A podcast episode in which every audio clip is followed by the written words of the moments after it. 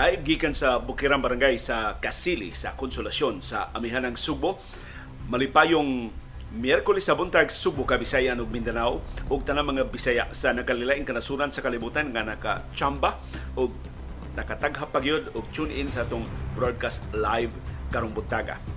Karong buntaga ang atong kahimtang sa panahon share line mao dominar sa atong tibuok Subo ug Kabisayan ug doon na tay patak-patak ang pagkuan, pagpanugdog ug pagpangilat nag di ngiop pero landong pa wa pampakita ang adlaw diri sa amo sa Bukirang Barangay sa Kasili sa Konsolasyon hangtod ning higayuna.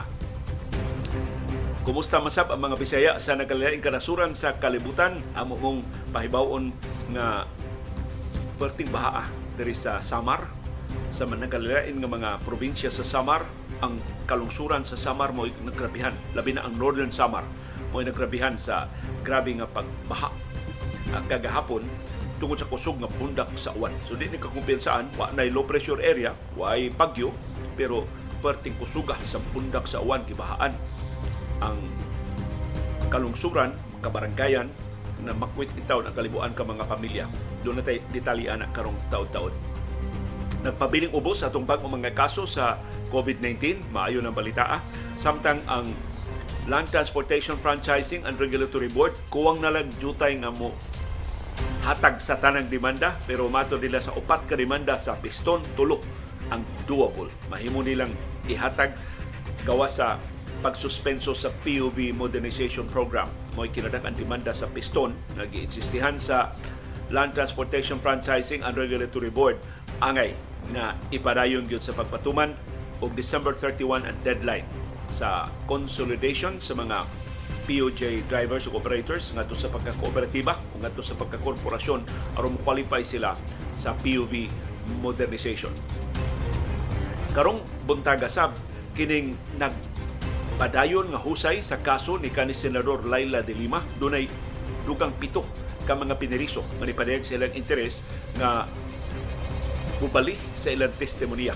Di na sila modayon sa ilang testimonya pagbatok ni kani senador Laila de Lima unsa may dangatan ining maong mga kaso samtang ang huwes nga nitugot ni Dilima sa pagpiansa gipasangilan nga iya de kunong estudyante sa College of Law sa San Beda College. Ani pasangil ang kanhiting pamaba ni kanhi presidente Rodrigo Duterte na si Harry Roque ug iya pang gihulagway nga favorite student no pero way ebidensya na favorite student ni Dilima kini si Judge Hiner Hito sa Muntinlupa Regional Trial Court. Doon na ba'y implikasyon kining expose ni Roque sa dangatan sa katapusang ikatulong katapusang kasong kriminal nga giatubang ni Dilima sa korte.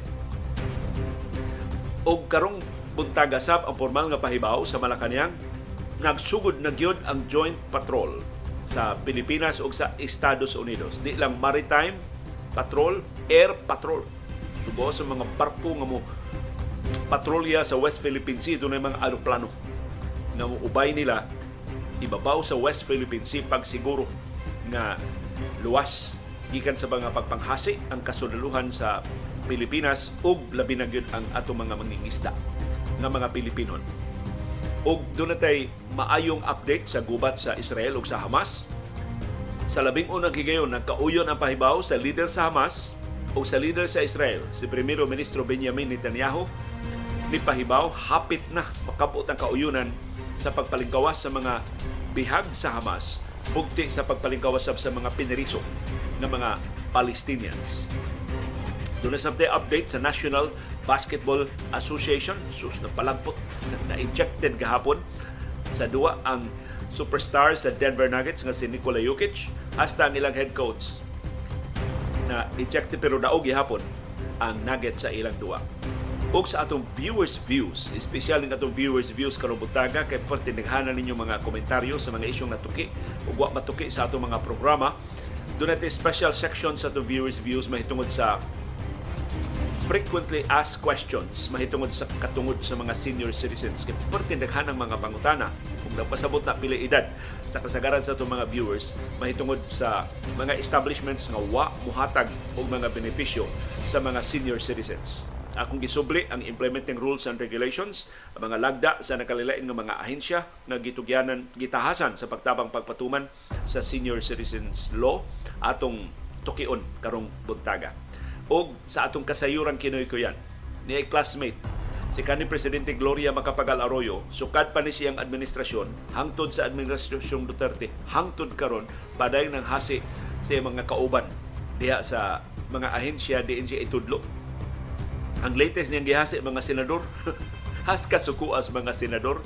Nga mura silang gidiktahan. Kami na sunod sa ilang budget kay naaman ni siya ron sa usa sa mga attached agencies sa Department of Tourism ang subuanong tourism secretary si Christina Frasco na pula nitaw pangigpasaylos mga senador kay kakuyaw kung malangay hinuon pagtuki ang ilang budget sa Departamento sa Turismo.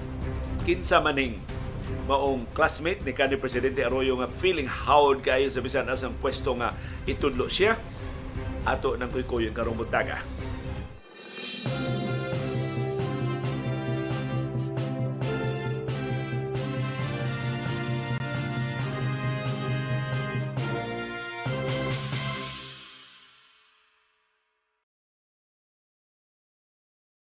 Kumusta man ang atong kahimtang sa panahon? Sigon sa pag-asa ang share line. Mo ibudunar sa atong kahimtang sa panahon dinhi sa syudad o sa probinsya sa Subo o ingon man sa tibuok Central Visayas. Naglakip sa Bohol, Negros Oriental ug Siquijor. Naglakip sab na sa tibuok Eastern Visayas, Leyte, Southern Leyte, Biliran, Samar, Northern Samar ug Eastern Samar Naglakip sa na sa tibok Western Visayas, Bacolod, Iloilo, Gimaras, Aklan, Antique, Capiz, Rojas ug pa mga lugar sa kasalpang Kabisayan. Matod sa pag-asa natay mapanganuron ngadto sa mapanganuron kaayo nga kalangitan tungod sa share line. Doon sa tay patak-patak nga pag-uwan, pagpanungdog ug pagpangilat. Ang share line nakaapektar di lang sa tibok Visayas hasta sa Southern Luzon So nisaka og jutay no. Ang amihan naman ta sa Southern Luzon karon share line dito ang ilang nahiagom sila og share line ug ang eastern section sa Luzon nag share line na sab. Ang amihan naaron sa Metro Manila og sa Balance of Luzon, sa ubang bahin sa Luzon. Sa amihanang Luzon, amihan na sila. Sa Metro Manila, amihan na sila. So hopefully kining share line mo graduar na ning sa pagkaamihan sa mosulong nga mga adlaw. Pero ang Mindanao, wa pa sila share line, wa, labaw pang wa sila amihan, ang ila dito localized thunderstorms. Mo nang atong karaan nga kahimtang sa panahon sa niagi nga mga adlaw, karon ni us-us na na tuwa na sa Mindanao, hopefully ang bugnaw nga hangin sa amihan ato na yung matilawan. Pero gahapon sa hapon wa na. Wa na ko magkinalag ventilador. As kang bugnaw kami sibi naglingkod-lingkod mi diri sa kasadpan nga bahin sa among Pinoy-anan samtang nag naminaw sa panahom dayong kilom-kilom kay amo na lang nang gi-upload ang among video ni CB nya nagtan-aw mi sa kilom-kilom sa matahom kayo nga kilom-kilom haskam bugnawa na sa hutuhot sa hangin. Mao ba sa inyong nabatigan sa inyong tagsa-tagsa ka mga lugar? Di ana gyud, hapit na gyud. Murag nanuktok na sa ganghaan sa Kabisayan and hopefully mosunod sa mga Mindanao sa bugnaw nga hanging amihan nga gipasalig sa pag-asa moabot na din sa ato karong buwan sa Nobyembre lapas na tas tunga-tunga sa Nobyembre. Actually, ninata sa katapusang hunat para sa paspasa sa mga Bermans. No? Kapino la simana o mag-Disyembre na sa katuol na gyud ang ngilit ang pagtapos na sa karong tuiga ug ang atong paghangop sa bagong tuig sa 2024. Palihog ibutang diya sa atong comment box ang aktual nga kahimtang sa inyong panahon aron ato masumpay ining latest weather forecast sa pag-asa ug aron ato pag mas mapalapdan ang atong pag-aninaw sa atong palibot.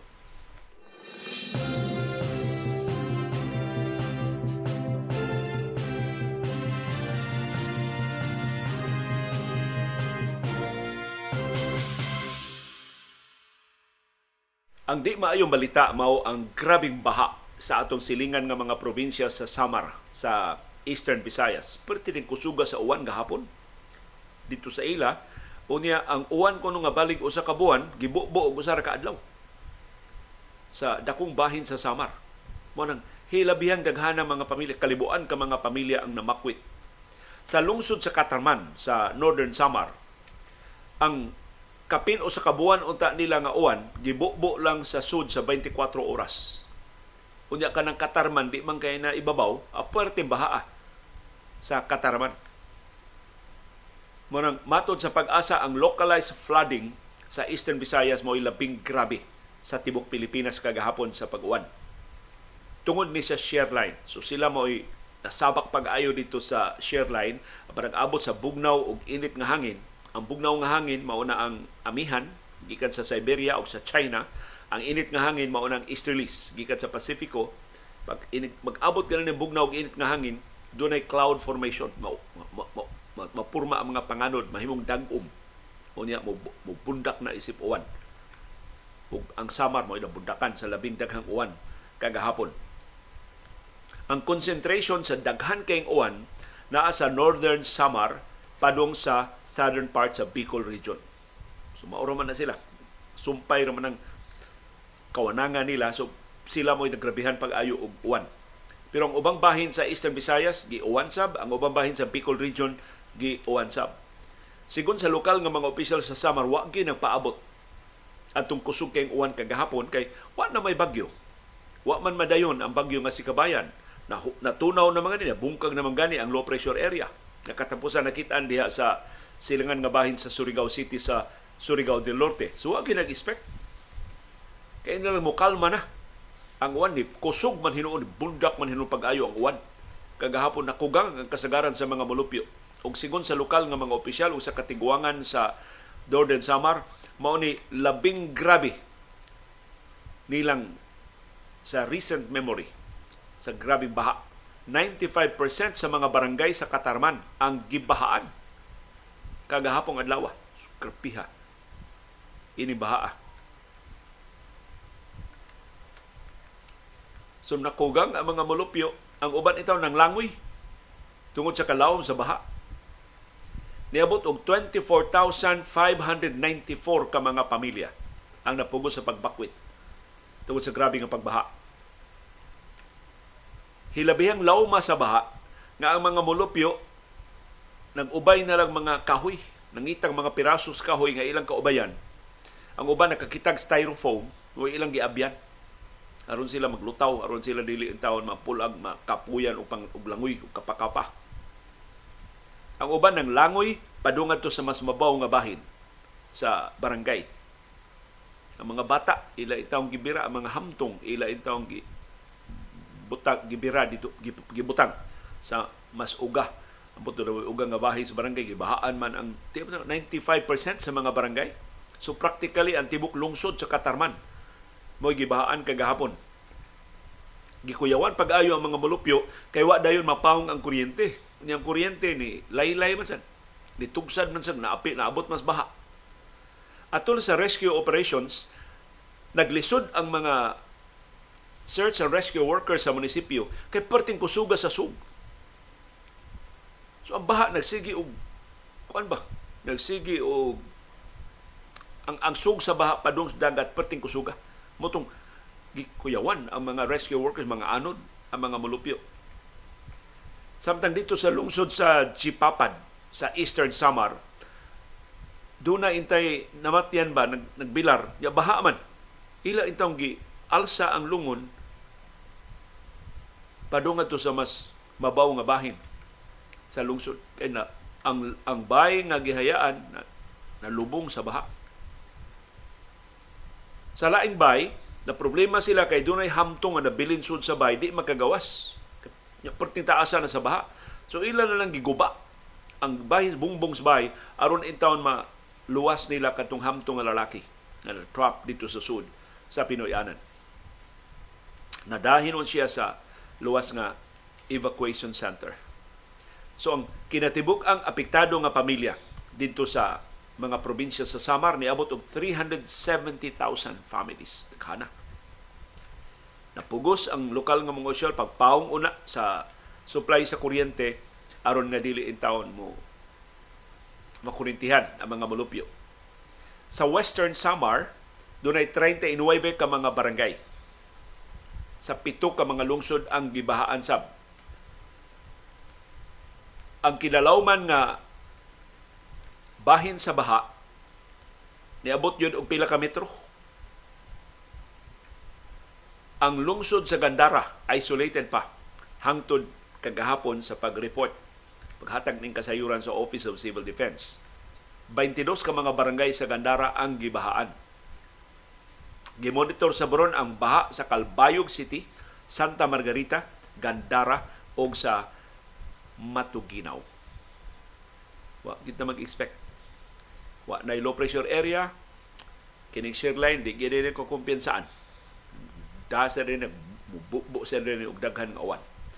So there is, there is amo nag-uwan og gamay ra gid kaayo pero dili ta mo kumpiyansa sa kahimtang sa panahon unsa may aktual ninyo nga kahimtang sa panahon karong buntaga diha sa inyong tagsa-tagsa ka mga lugar dag-om og bugnaw ang kabuntagon diha sa Guadalupe, Cebu City, sigon ni Ricardo Solon. Yan ang utana si Ricardo, kumusta na ang kalendaryo sa Lion Tiger Katol o sa Limtong Press. Good news, uh, Ricardo, gipahibaw kung Sir Manny Limtong ready na ang atong kalendaryo. Yan ipahibaw sab si, si Roy Cardenas nga tanang outlet sa Wow Travel and More mahimo nga atong padadaan mga kalendaryo aron atong mo claim dito. So ato na lang ning i-coordinate kay tabangan ta sa Limtong Press pag apod-apod ini mga kalendaryo sa mga outlet sa Wow Travel and More sa mga lugar nga doon sila yung mga delivery.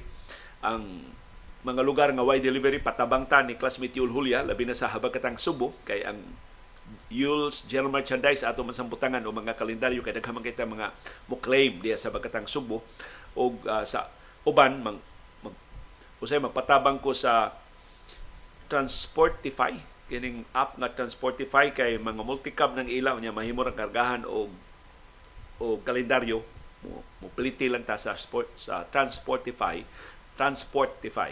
Aron nga kay kanagong uban motorsiklo roman ang ila ko an kining multicab o mga dagko nga mga sakyanan. Aron kakagrahang mga kalendaryo nya ato lang i-apod-apod isabot lang nato ni si Roy Cardenas. Aron nga ang ila intawong mga personnel mutabang na lang sab sa pagpahimutang sa mga kalendaryo sa Lion Tiger Katol. Salamat kaayo sa Lion Tiger Katol ni si Ramon Dakay nga pila na ni katuig, pila na ni kadekada na sig panghatag og kalendaryo pinagi sa atong mga programa sa DYAB pa sa una hantud karon sa atong uh, programa. Og daghang salamat ni Sir Manny Limtong sa Limtong Press nga maisa kay ni patik ining usa sa kinadak-an. Doon na ni object siya doon na mi ang mas dakong kalendaryo sa kaysa dako jud ko kay kalendaryo. Pero ang ang litra ko no ang font ang gidak-anos numero kinadak-an gihapon ang Lion Tiger Katol. Kay kanang mga kalendaryo, dagko kayo sa litrato sa ilang mga produkto, sa litrato sa ilang mga kompanya. Kini wa, kamay ra kay litrato Lion Tiger Katol, ang kinadak-an ang numero na pagoy hunas og taob. Kining kalendaryo sa Lion Tiger Katol. So, sabot lang ta, kantong mo claim sa kalendaryo, padak-idaan ang inyong mga pultahan. Kaya na, problema niya mo sa pasuod ng kalendaryo sa inyong mga Pinoyanan.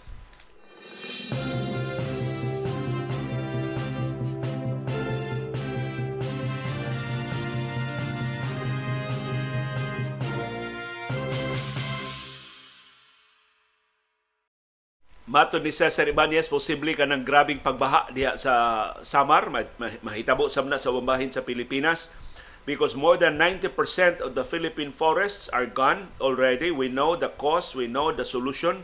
What is the government doing? In the meaning, in the meantime, let us suffer the floodings. Paita.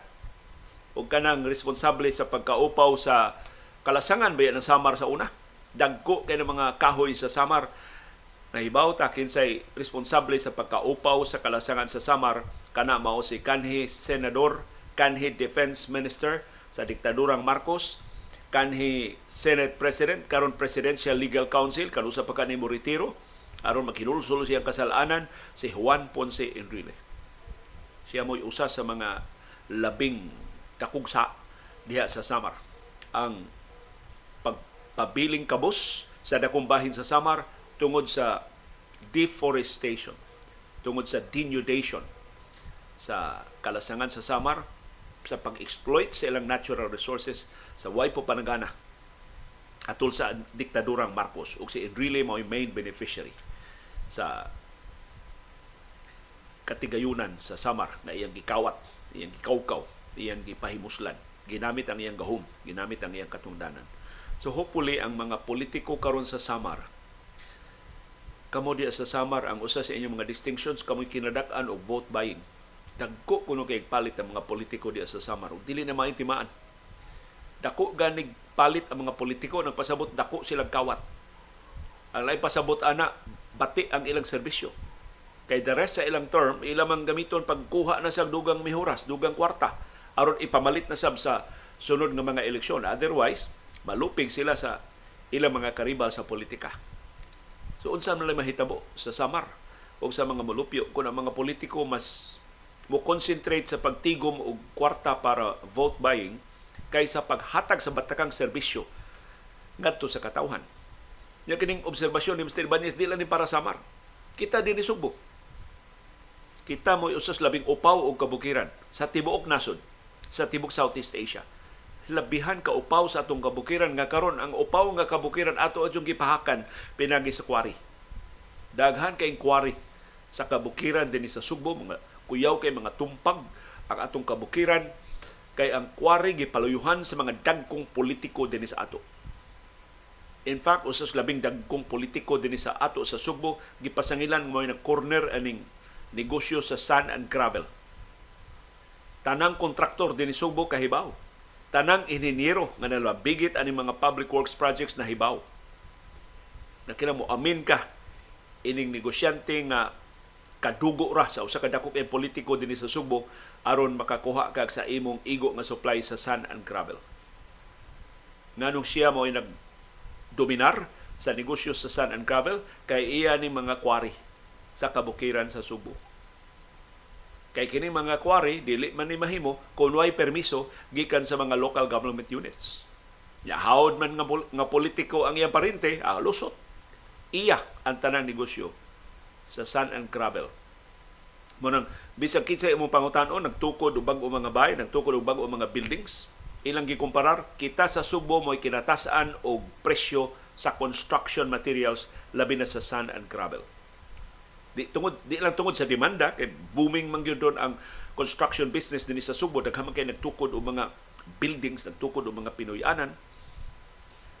To, nag, nagkalapad man ang operasyon sa mga negosyo uh, dinhi sa ato pero tungod sa sand and gravel. Grabiha sa negosyo sa sand and gravel. Kawa na may kompetensya.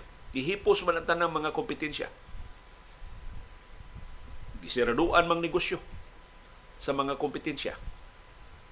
So, sila na yung nagdominar ini negosyo. Ug ang pait ani ang main casualty ang atong kabukiran.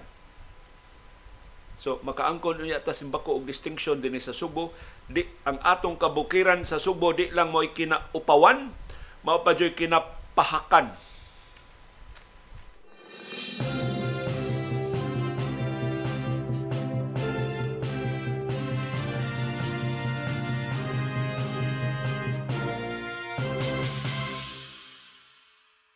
Nakarehistro na ang Fables og 113 ka mga aftershocks human atong kusog kaayo nga magnitude 6.8 nga linog nga nitayog sa Davao Occidental, sa Sarangani Province, sa General Santos o sa kasilanan ng mga lugar diha sa Mindanao. Matod sa FIVOX, ang Davao Occidental maoy naka batyag sa labing kusog nga mga aftershocks sukad adtong main quake sa November 17 2023. Ang kinakusgan nga aftershocks na sukod sa PHIVOX at 4.9, magnitude 4.9. Matod sa PHIVOX, sining mga aftershocks may mumulungtad pa ni sa musulod nga mga adlaw o sa musulod nga mga semana. Pero mag-anam-anam na ni siya og huyang, og hinay sa musulod nga mga adlaw. Natultulan sa PHIVOX nga ang tinubdan atong kusog kaing linog sa Mindanao na hangtod karon padayon nga nakahasol sa mga mulupyo kay wa pa man sila pabalika sa ilang mga Pinoyanan. Sa kabalaka nga di na luwas, kapuy-an ang ilang mga bay anang labing apektado nga mga lugar. Ang Cotabato Trench maoy hinungdan atong magnitude 6.8 nga linog atong niaging semana. Mao ni ang samang linog, koreksyon mao ni ang samang earthquake generator. So samang tinubdan sa linog atong 1976 Pila itong edad ng 1976. Kadtong gitawag nga Moro Gulf Earthquake, perting kusuga ato. Magnitude 8.1 ang linog na nabatyagan dias Mindanao adtong 1976 August 17 1976 magnitude 8.1 grabiha ni linuga ang pait na hitabo siya tungang gabi na nga tuog na ang kasagaran sa mga mulupyo. Ug mo ni kuyaw. Mga tuog ang mga mulupyo niya maglinog og niresulta gid tsunami. Kini tinuod na gini tsunami. Di pareha ni atong mga huhuyong sa tsunami nga atong gisgutan sa panahon dayong kilong-kilong atong 2012 kay numdum sa buadto nga ang taga Carbon, taga Pasil, taga Barangay, mga barangay doon sa dagat, dagan pa doon Busay, dagan pa doon Buhisan, dagan pa doon sa Bukiran ng mga barangay. Sus, ang tsunami ko no, sa Mindanao, namugna adtong magnitude 8.1 nga linong, niabot og 9 meters. Sus, grabe no? Sa ato pa, pila man ka andana na, pito, walo na ka andana nga building, kining 9 meters. Sud lang kuno sa dos ngadto sa 5 minutos ang higanting bawd ni Igo sa Mindanao. Motong niabot og kapin 8,000 ang nangamatay adtong maong linog sa 1976. So di gid ka kumpiyansaan. Isuldan tog linog sa Samar, maina lang sa Samar dili kayo dako ang kadaot. Hinaot nga padayntang magbantay. So, kanang atong mga panimay nga mga tumbalubo kaming Dr. Iris na naigo mi tungod sa linog katong kusog bitaw nga huros hangin na mga kaang diri Dr. Iris mahalon na ba niya mga tanom? Kini mga kaang mga tumbalubo tabang naas ngilit gibutang sa butanganan unya igpaling ah, hagbong. May lang wa babuak. Pero ang tanom na nga bali ang sanga. So kamo na i-secure na lang na ang mga butang des inyong mga panimay. Matanom man sa gawas mga mga butang man sa ibabaw sa inyong kabinet siguro ang kung dunay tayog dili na mga tumbak di na mga hagbong sa saog makatamak hinumog bildo diya simbako ma, maigo simbako ang inyong mga o. Labi na ka ng mga cabinet bitaw habog kayo nyo butangan pag ninyo dito o mga adorno nga kuyaw kay mga tumba ayaw na lang. Butangin na kung maghimo mo mo adorno i-secure paghigti diha.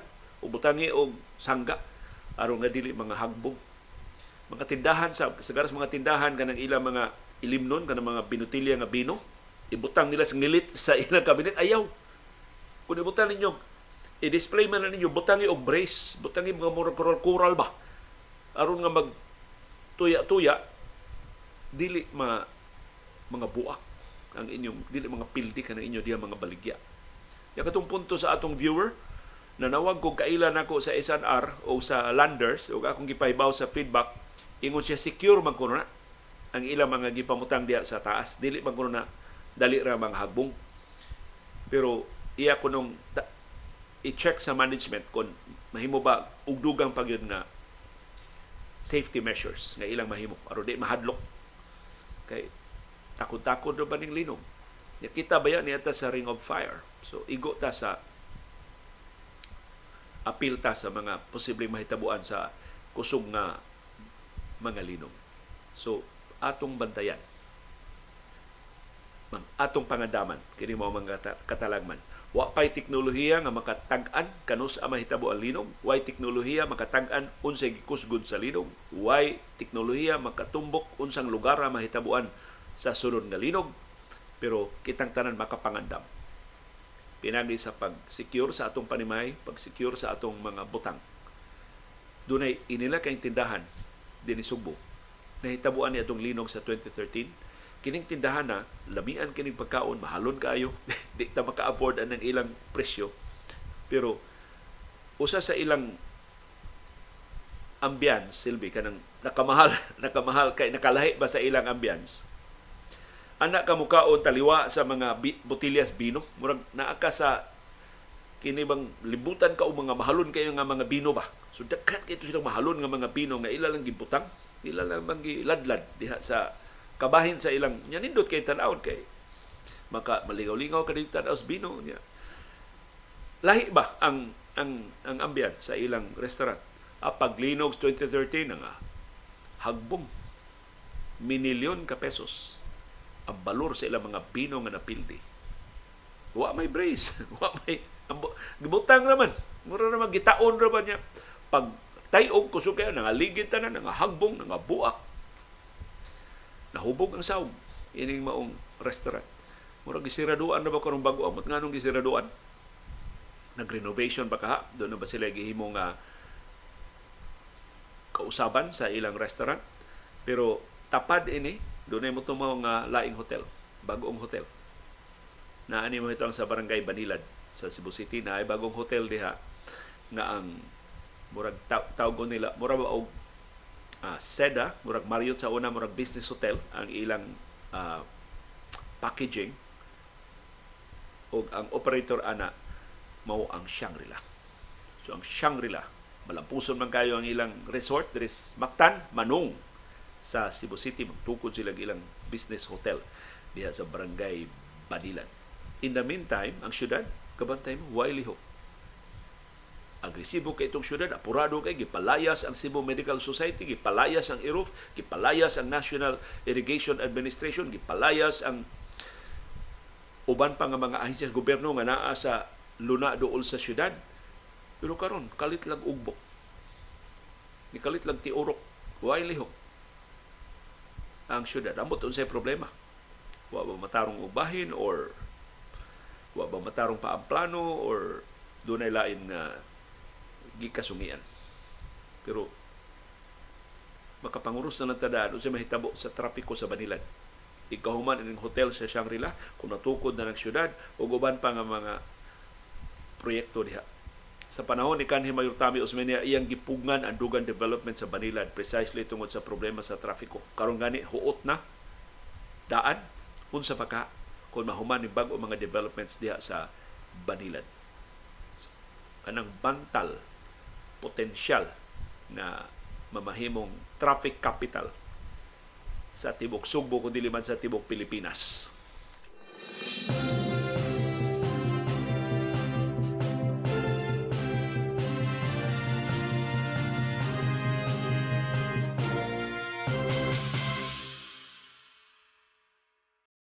Karong adlaw dunay laing transport group nga moapil sa transport strike ang Manibela ni pahibaw nga mohimo sila og tutusab ka adlaw nga nationwide transport strike sugod karong adlaw Miyerkules Nobyembre 22. Ang chairman sa Manibela nga si Mar Valbuena ningon ilang gisupak kining deadline nga gipahamtang sa Departamento sa Transportasyon nga December 31 para sa consolidation sa mga transport groups ngadto sa pagka-kooperatiba o ngadto sa pagka-korporasyon aron makaapil sila sa PUV modernization program. Ang piston. Gitakda karong adlaw mo tapos sa ilang transport strike. Matod sa pinagkaisang samahan ng mga chopper at operators nationwide malampuson sila silang transport strike kay finally naminaw ang Land Transportation Franchising and Regulatory Board. Naminaw ang Departamento sa Transportasyon sa ilang mga demanda. Gisupak sa piston o sa manibela kining deadline nga December 31 nga gihatag ngadto sa mga jeepney drivers ug operators sa pag-consolidate sa ilang kaugalingon paggrupo, pagtukod o pagpasakop og kooperatiba o pagtukod og korporasyon aron makaapil sa modernization program. Maton ni Valbuena, ang pangu sa Manibela kining deadline kung dili lugwayan sa gobyerno mohimo sa tanang mga public utility jeepneys nga kolorum by January 1, 2024. Kung niingon si Balbuena, di man mahimo nga di nala sila mangaon, musangpot na og mas lapad pa nga welga unya sa sunod tuig. Posible sa bag-ong tuig, bulusan sila og transport strike tungod sa pag-apiki sa gobyerno nila ining PUV modernization program. Giauhag ni Balbuena ang mga pasahero labi na dito sa Metro Manila o sa mga population centers dinhi sa Pilipinas kini manubela murag wa man ni presensya dinhi sa ato sa Subo ang piston ra may dunay presensya dinhi sa ato na kung mahimo lang di lang una sila manggawa sa ilang mga panimay aron nga di sila mahasol sa pagkabalda sa public transportation. Sa pikas nga bahin ang Land Transportation Franchising and Regulatory Board ay receptive kay sila sa demanda sa mga transport groups or nabalaka sila nga magmalampuson kini sunod-sunod nga mga transport strike niingon sa upat ka demanda sa piston ang tuto doable. Mahimo nilang ihatag ang tuto ka mga demanda. Ang una nga doable kuno nga demanda sa piston mao ang pag-waive sa penalty sa ilang mga kalapasan sa lagda sa trafiko Ikaduha, extension sa franchise up to 5 years. Kay karon ang provisional franchise gipanghatag sa mga traditional POJs usa ra man ka tuig. Mahimong lugwayan kuno naglima ka tuig. Aron dunay security ang dili lubat-lubatan na mawad-an sa ilang mga panginabuhi ang mga drivers o operators sa mga POJs. O ikatulo, ang pag-usab sa pipila ka mga probisyon sa Omnibus Franchising Guidelines. Usa sa mga aspeto sa modernization program. Pero, matod sa LTFRB, dili nila mahatag ang ikaupat o labing importanteng demanda sa piston nga mao ang pagbasura sa consolidation requirement. So, kailangan sila magpasakop og kooperatiba, kailangan sila magtukod og korporasyon, una sila maka-avail sa mga benepisyo sa PUV modernization program. Ni klaro hinuon ang LTFRB samtang di nila matangtang ang consolidation requirement pero mahimong ilang i-simplify ang proseso aron nga mas friendly ngadto sa mga drivers o operators sa mga POJs. Nakinang POV modernization program gidali-dali na sa administrasyon ni kanhi presidente Rodrigo Duterte through the years nakita na daghan kay mga depekto ang labing dako nga depekto mao ang kamahal sa bag-ong mga modern jeepneys. Moabot og 1.8 million to 2 million per unit.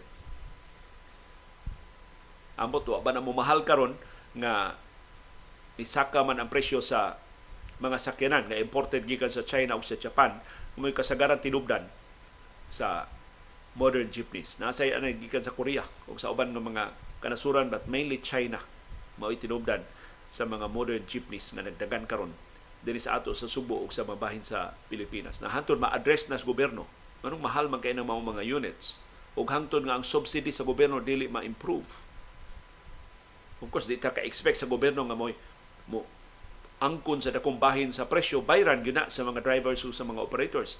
Ang nakapaitwa sa mga loan packages, affordable nga loan packages na gitanyag ngadto nila. Dagko kay interest, maglukdo sila sa dako kay palasunon sa pagbayad sa utang na mahimong dili feasible dili sila makalahutay sa amortization ini mao mga units hantod ma-address na sa POV modernization program magpadayon kining matag karon og unya nga pagwelga sa transport groups kay di man mahimo nga imo lang lingiwan ang pagka kub sa imong kaldero.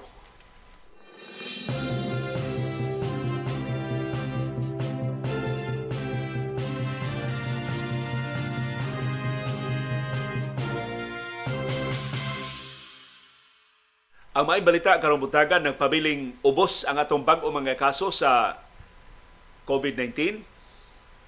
Matod sa Central Office sa Department of Health, doon natay 107 ka bag-o mga kaso sa COVID-19 sa tibok Pilipinas gahapong adlaw.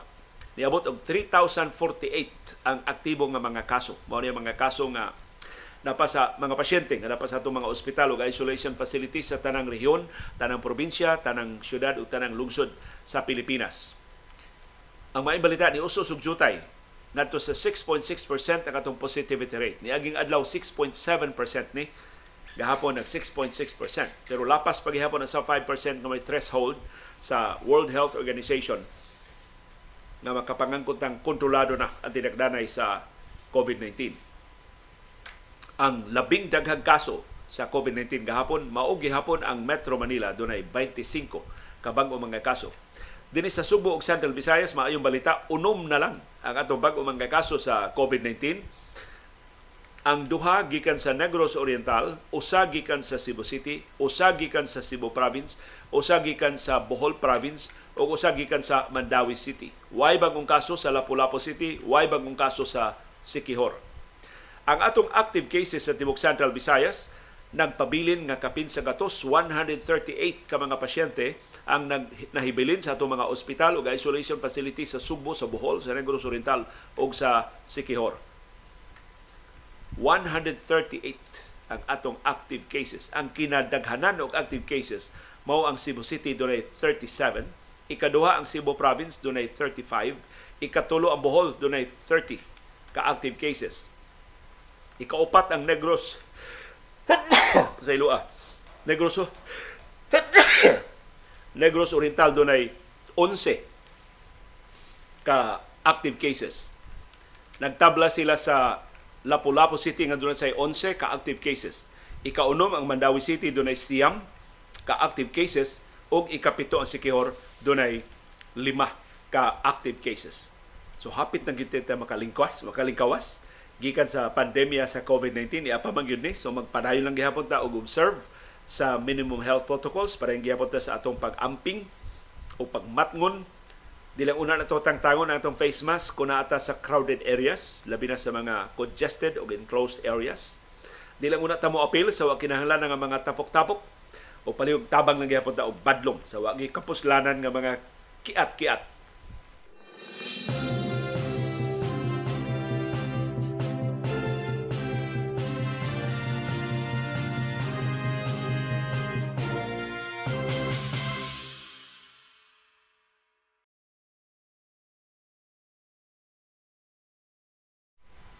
Daghang salamat sa inyong pagpaminaw sa atong uh, programa karong uh, buntaga. Ug daghang salamat sa inyong padayon nga pagsuporta sa atong programa. Ang wa may ingon sila mas nindot na liyo nga wa nay comment box. Kay kasagaran ko comment box so ka na mga good morning ba lang? May ilang makitaan or how are you? Uh, hello CB Unya ako lang kunong basahon ang mga importante nga mga mga comments. So nang useful ning atong breaker kay makalili ko sa inyong mga comments. So mo na lang itong buhaton tingali aron mga significant na mga comments atong mabasa live o mahimo ganing inyong masumpayan sa pag-komentaryo. Uh, so nagkakay salamat sa mga sayo kay nga ng mata ug sayo kay nga nagsunod sa atong mga uh, programa si Nino Valdez Peñosa niingon di jud ko kasabot nganong kinahanglan i-modernize ang mga jeepney. Ang mga modern jeeps karon grabe kahuot sa pasayro nya mas mahal og plite. Ambot unsay advantage ana kumparar sa karaan nga mga jeepneys. Na ninyo ang sulti sa Departamento sa Transportasyon, ang advantage sa modern jeepneys mao ang kalimpyo kay mas bag-o man ni ang mga makina unya mas compliant ni sa kaning Euro 4 nga mga makina mas compliant ni sa global standards na dili kayo hugaw ang iyang utbo sa aso. So menos ang polusyon nga mamugna ini mao mga sakyanan. Wa tay issue ini. Kinahanglan ta maglimpyo sa atong palibot. Pero wa bay paagi nga maminusan ang presyo ini mao mga public utility vehicles kanang sugyot nga dungan ini paglusad sa modernization program gitikad unta ang atong lokal nga transportation industry. Naaman ta bay kamao manghimo dinhi og mga sakyanan nganong nganong dependent man ta sa atong imported nga mga sakyanan nga doon na may katakos unta ang Pilipinas sa paghimong atong kaugalingon nga mga sakyanan so mo nay usa sa mga gidemanda sa mga transport groups karon and I think usa sa mga nataligaman sa nag nagpahigayon aning modernization uh, program nganong uh, daghan kaayo ang mga nagreklamo. Daghan o makasabot ini maong uh, lagda sa atong uh, POV modernization. Ang lain untang aspeto ana ang comfort ug ang safety sa mga pasahero na apparently so masasulting ninyo wa na naron kay naghuot man gihapon ang overloading sa karaan nga mga jeepneys naa man gihapon sa mga modern jeepneys. Amot doon na ba bangkito ang mga modern jeepneys? Kay kaniya to na bangkito ah. Suway jud sakay og bangkito? Grabe ha mag mag-abot imong tuhod imong suwang. Kay mugbo man kinang bangkito nga imo sang taas ang bangkito mohuot adto na sa kamusangko sa atop sa jeepney. Mas lisod ba yan ang modern jeepneys butang ang bangkito So apparently bisag mamoderno man, ma-traditional mga mga POJs, ang problema law enforcement lang gihapon. Daghan kay taglagda batok overloading, wa mapatuman. Daghan kay taglagda anang illegal taka laghunong sa tungasdan mo pakanaog mo pasakay og mga pasahero, wa mapatuman kanang maong lagda. So, murag ang kinirag yung benepisyo sa less pollution mo atong makuha sa modern jeepneys pero di sa kumahibong kung hasta ang mga makina ini mga modern jeepneys kipagtuli na sabna Amot doon na bagi ahensya nga nagtanaw, compliant ba gid na ang bag-o nga mga makina. Ang ako lang ba og paagilan ni aron pag face out sa mga traditional POJs kay kini kung atong public transport- transportation din sa Pilipinas unique manguni. Gipanag-iya ni gagmay ba ng mga drivers ug operators. Ang gobyerno imbis mutanaw na isip positive, ang ilang tanaw na negative. Nga ilang gi-associate ang gagmay mga drivers operators mao rason nganong dilapidated ang mga jeepneys. Mao rason nganong hugaw ang mga jeepneys. Mao rason nganong overloaded ang mga jeepneys. Ato na pamatudan sa modern jeepneys nga gi-operate na karong mga korporasyon o gi-operate na karong mga kooperatiba, hugaw lang gihapon, overloaded lang gihapon. So dili in town ang kagamay sa mga drivers operators mao rason nganong nga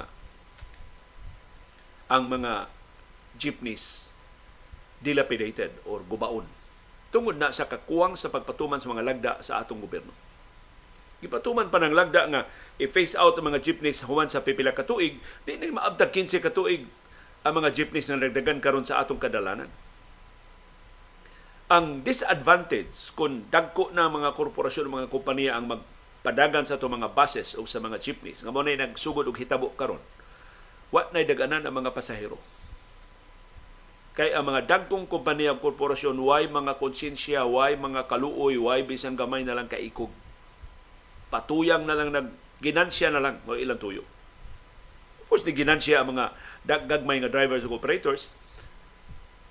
Mas buutan ba ang mga gamay drivers ug operators? Not necessarily. Pero tungod sa nature, sa ilang social status, mapugos sila og sabot sa mga pasayro. Kay sila mismo, ang mga sakop sa ilang pamilya, di man sila di auto. Manakay man sila og public transportation. So nahibaw sila unsay epekto kung mopasaka sila sa ilang pritihan. Unsa kalisod kung magsige lang og uminto ang pasahe. Lahi sa mga dagkong korporasyon, tuwara mas makati ang ilang mga head offices. Hunol-hunol man ang ilang mga opisina. Apareha na sa itong mga government officials.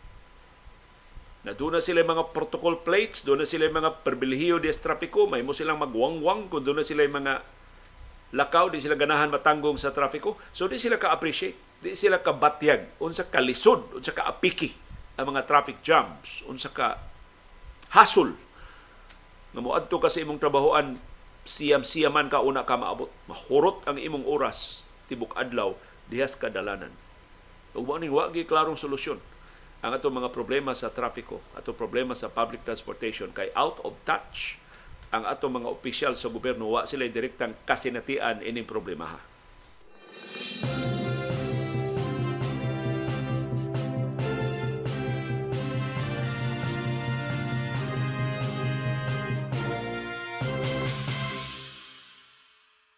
na nagisgot ang trapiko, kay mo atong giseraduan ang daan dito sa Quezon City, katong Commonwealth Avenue, usa na sa mga busy kaing daan diya sa Quezon City, giseraduan.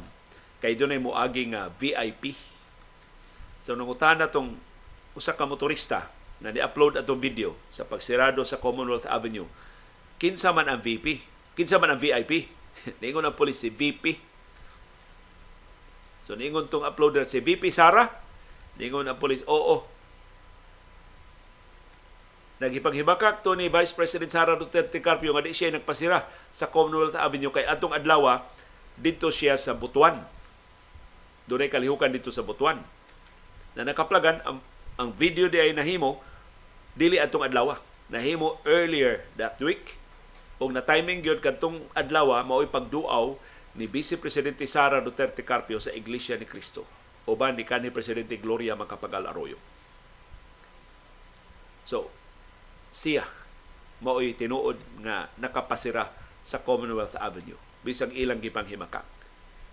Imbis mangayog pasaylo, si Vice Presidente Sara Duterte Carpio sa kahasol ngayang namugna, ang uploader na hinoon sa video mao'y gikiha sa kapolisan.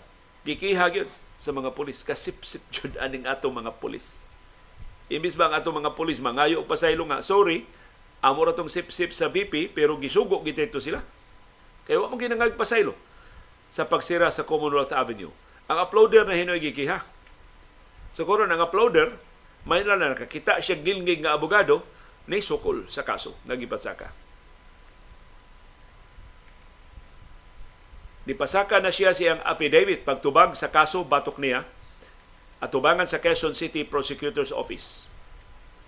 Ang nihimakak na nakalapa siya sa balao siya pag-upload sa video mao si Janus Munar. Niauhag siya pagbasura sa kaso nga gipasaka batok niya. Gipasangila siya sa kapulisan nga nakalapas sa Cybercrime Prevention Act of 2012. Matod ining uploader nga si Janus o Janus Munar, the complaint affidavit submitted by the PNP does not establish that any crime was committed and that I did anything unlawful.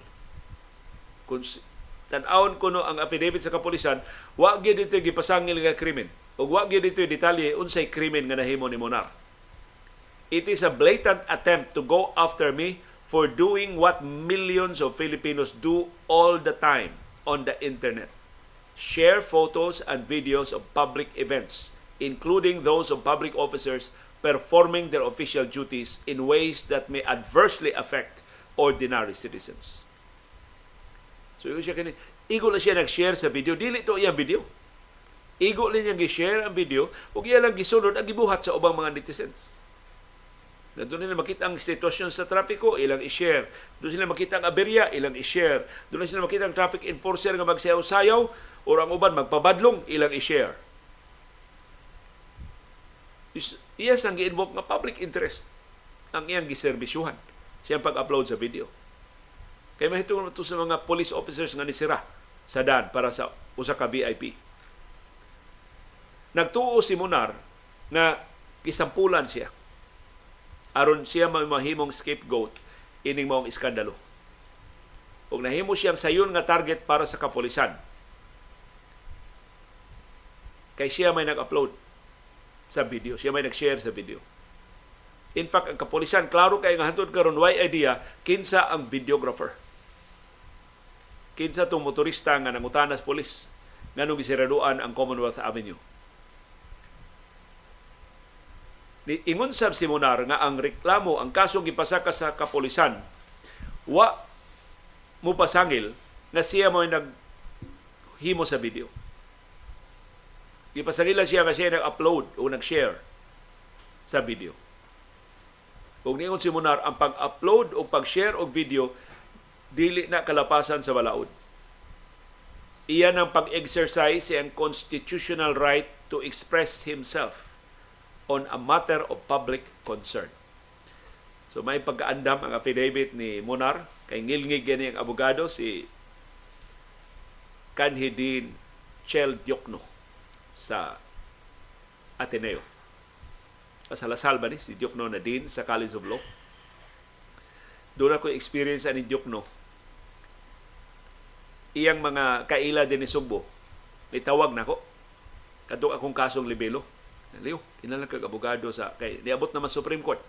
Kilag kag abogado Leo.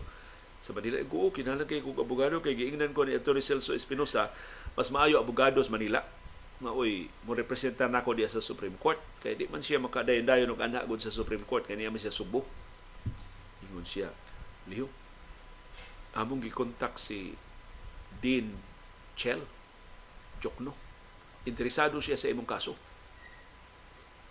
Igo, uy, salamat kayo. Di siya, hatagan ka namong number liyo pag istorya mo ni Dean Chell Jokno. Mo nga, akong gitawgan si Dean Chell Jokno ug nag-istorya mi ingon siya ganahan kay ko mo laban nimo sa imong kaso pero na ako sa transition mao'y pag-retire ba to niya pagka dean or ni-resign siya pagka dean kay maunam to higayon na mo and, andam na siya dagan pagka senador. Kuan pa ni wa pa ni siya di pa ni siya kandidato. So pagka dean ko no niya ang iyang law office iyang napasagdan kay ni concentrate man siya sa pagkadin. Unya karon mubalik siya aktibo siyang law office pero wa pa niya maorganisar kay kining mao pa may pag biya niya pagkadin sa College of Law. So ingon siya, so prangkahan ti ka kung musugot ka kini imong kaso akong ipahandol sa ako mga associates. Pero ako nga mo ibutang diha. Nya mutabang ko. Pero di jud ko ka tutok ini kay mao na nag establish siyang law practice, yung gibalik yung law practice unya nangandam na siya siyang kandidatura. Pero siya pero na kay makita nga lang abogado, last option na lang mi, wa na kay lain makitaan kami na lang. So, pasalamat ko niya. Kana bang og, og politiko pag ni si Dean Chelyok no ani ako na ako nang kasuha ya presko na da pa starring din siya wa giprangkahan ko niya nga di siya makakonsentrate sa kong kaso pero andam siya ganahan siya motabang nako dito sa Supreme Court may na lang kay dihay usa sa mga publishers dinis ato sa Subo di lang ako nganlan kay karibal karibal namo sa Philippine Star ug sa The Freeman og siya mao ni facilitate na doon ako'y abogado. Og ang mga abogado mao takos kayo nga ni sumiter og apelasyon, giapilar ang desisyon sa RTC o sa CA o naabsulto ko sa Korte Suprema adtong Semana Santa karong tuiga. So karon si Dean Chel Diokno makatingob ining maong kaso. Ining maong uploader sa video sa Facebook Kay may ni na sa Korte Suprema kay bay, daghan kay manghudlat. Doon ay maigo anang mga video nga atong i-post sa Facebook, hudlaton na itag cyber libel. May ni madisidihan sa Korte Suprema kabahin ba na sa atong katungod sa pagpadayag.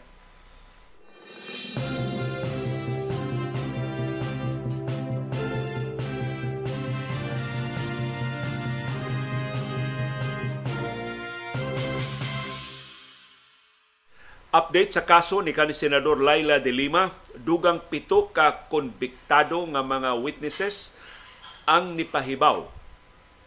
Nagipugos sila pag-testify batok ni De Lima o ni auhag sa korte mahimo ba nga ilang bakwion ang ilang mga testimonya. Kining pito ka mga witnesses batok ni kanhi Senador Laila de Lima ni suwat ni Muntinlupa Regional Trial Court Branch 206 Judge Hiner Hito ni padayag silang intensyon sa pagbakwi sa ilang mga testimonya batok sa kanhi senadora. Si Dilima mismo nakadawat sa ining suwat sa mga pineriso ni auhag sa korte nga ipatawag ang pito ka mga witnesses sa iyang drug cases aron makatestify sila makahatag silang detalye ini lang pasangil nga gipugo sila pag-testify batok ni Dilima. Matod ni Dilima, ang iyang nadawat nga suwat gipirmahan sa pito ka mga piniriso nga silang Herman Aguho, Tomas Doninia, Jaime Pacho, Wu Tuan Yuan alias Peter Ko, Ingilberto Durano, Jerry Pipino ug Hans Anton Tan. naapil naapil si Ingilberto Durano murikant na sab. Mubakwi nga Durano siyang testimonya. Wa ni pabor na hatag ang Duterte ang mga Duterte niya gikapuslana ni Ingilberto Durano. Usan sila yung bakakon nakaingon ko bakakon ni si Ingilberto Durano kay daghan kay bahin siya testimonya ni Dilima. Nga ato bago matandi ba? Tungod kay interesado man ta adto mga pinriso sa Subo nga iyang ginganlan nga naanha diya sa Bilibid. Ug ang iya mga testimonya di mao. Ang iya testimonya nga nakita sila adto mga pinriso ug ni Dilima kadto mga pinriso hagbay rang na kagawas. In fact na gipatay na din ni Subo kadto mao pinariso. So nahibaw tang bakako ni si Ingilberto Durano. So karon usa siya sa ni Permag Suwato na sa sila ni Sip-Sip ni Dilima. Nagipugos day ko no sila o mo nang ilang bakuyo ng ilang testimonya. Kinis Peter ko, usa ni sa mga nagpagamit ni kanhi Justice Secretary Vitaliano Aguirre o kanhi Presidente Rodrigo Duterte. Karon mo bakwi na sab sa iyang testimonya. So ingos dilima mahimo ba your honor ipatawag nato kining pito ka mga witnesses aron ilang pamatud-an ilang idetalye. Giunsa sila sa pagpugos giunsa sila sa paghaylo unsay gisuborno nila. Sa ilang pagtestify batok ni Dilima. Matod sa mga pineriso, nahiagom silang unimaginable threats Grabe ko nga pagpanghulga sa ilang mga kinabuhi. Ug usa sa ilang mga ebidensya, doon na kuno stabbing incidents. Daghan kuno kay mga insidente sa pagpanunggab sud sa New Bilibid Prisons atong September 2016. Sa diyang gi-recruit sila pag-testify ni Dilima. So, daghang kay gisampulan og dunggab nya giina sila gusto mo kamo sunod dunggabon kamo sunod patyon kini pito ka konbiktado nga mga piniriso niingon na miligro sa ang kinabuhi sa mga sakop sa ilang pamilya tungod sa ilang kahadlok sa ilang seguridad ang pito ni hangyo nga ibalhin sila gikan sa Sablayan Prison kung gikan sa New Bilibid Prison ngadto na sa Sablayan Prison o Penal Farm sa Occidental Mindoro. Tungod ini, giauhag ni Dilima ang korte na ipatawag ang pito ka mga piniriso paatubangon sa korte aron maka-confirm maka-confirmar sa ilang pangangkon. O si Dilima ni Dason sa auhag na ibalhin sila og facility sa Sablayan nga to sa facility sa New Bilibid sa Muntinlupa. Tuwa na din sa Sablayan karon. Wa na sila sa New Bilibid Prison. Pero subject sa pag-verify sa kamatinudanon sa ilang suwat. Ang suwat na dawat ni Dilima, human siya gi-release. Pinatungod sa iyang temporaryo nga pagpiyansa, human sa dulan pito ka tuig niya nga pagkapriso. Unang naabsulto si Dilima siyang unang kasong kriminal sa Muntinlupa Regional Trial Court atong Pebrero 2021. Duha ka tuig kapina ang nilabay. Ikaduha niyang absulto atong Mayo 12 karong tuiga. Muntinlupa laing sanga sa Muntinlupa Regional Trial Court ang niabsulto niya. So kini karong kaso ngayang gitubang mao ni ikatuto og katapusang kasong kriminal batok ni Dilima and the fact nga gi kapiyansa siya tungod sa kalik kakuwang sa wa makumbisir ang korte sa kalig-on sa mga ebidensya batok niya bisan si Justice Secretary Boying Rimulya ni angkon dako na kay kahigayonan maabsulto sab si Dilima ining iyang ikatuto katapos ang kasong kriminal.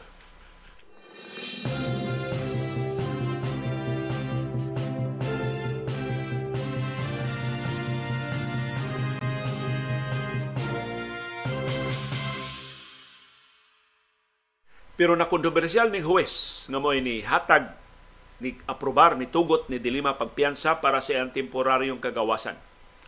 Gipasangilan ng huwes nga pabor ni Dilima kay siya paboritong estudyante ni Dilima sa College of Law sa San Beda. Gipasangilan ang huwes nga ni aprobar ni tugot sa petisyon ni Dilima pagpiyansa nga mo iyang paboritong estudyante sa San Beda College. Ang nipasangil si kanhi presidential spokesperson Harry Roque. Niangkon si Roque nga si RTC Judge Hener Hito sa branch 206 sa Muntinlupa mo'y favorite student ni Dilima. Ingon si Roque, the judge should have disclosed his special relations with Dilima. si Hito ni tugot ni Dilima pag piyansa og 300,000 pesos aron makagawas gikan sa prisuhan.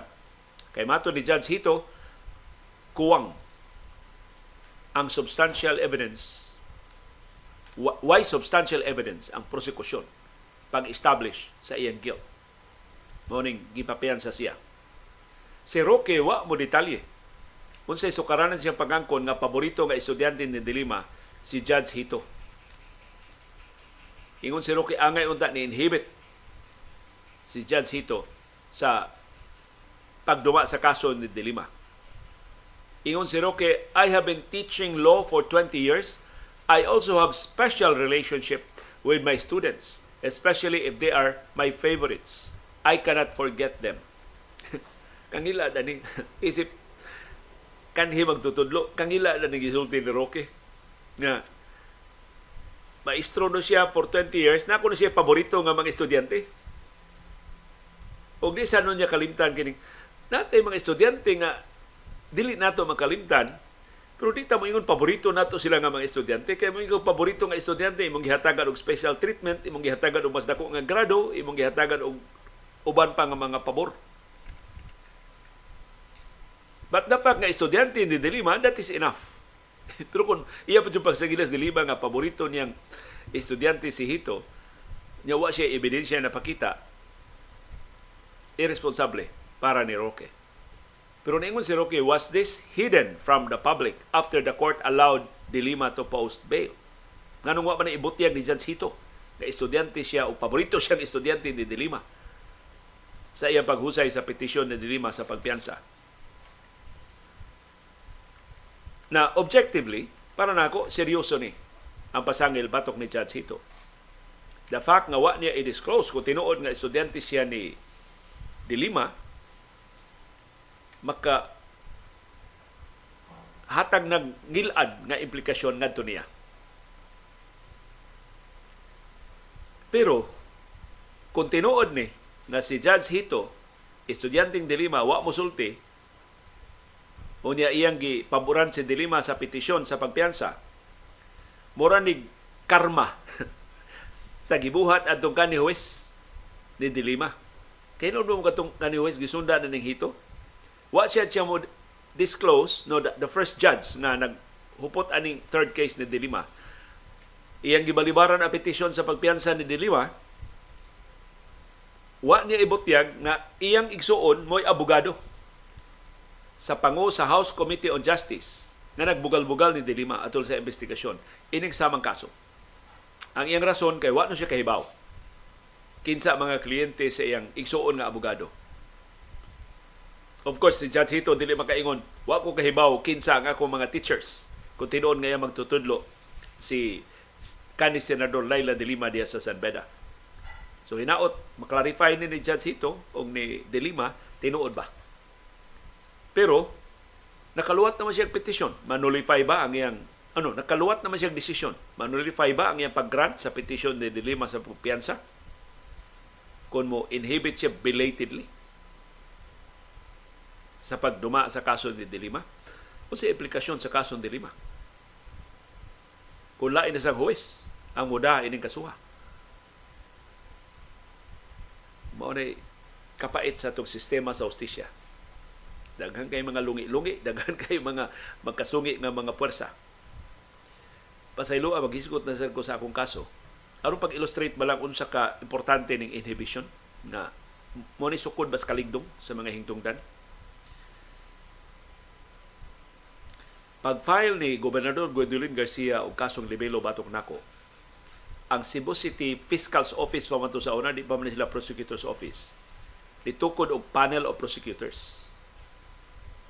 Ang panel of three of prosecute, ka-prosecutors mo'y naghimo sa preliminary investigation sa akong kaso. Wa to sila mo patawag og preliminary hearing, ila man tong giresolver base sa mga affidavits o mga dokumento. Usa sa gitudlo na sakop sa panel of prosecutors ni inhibit siya kaugalingon kay asawa siya sa akong kauban na reporter sa DYRF. Ah, dili, reporter under nako kay ako may news director sa DYRF, reporter ang yambana. Wa ko ka, wa gani ko kahibaw na abogada na siya, wa gani ko kahibaw na prosecutor na siya, pero tungod anang maong koneksyon, inhibit siya. Akong ipasabot mao si prosecutor Rodna Alcala ang iyang bana si attorney Ariel. Pasilo attorney Ariel, kalimot ko siya po apelido. Kuan ni, regional director na ron sa Civil Service Commission, si Bakatan, attorney Ariel Bakatan. So, kini sila duha, ako na classmate sa University of San Carlos. Kunya nagka higugmaay sila sa ilang pang pagka-estudyante hanto nagminyo gid sila.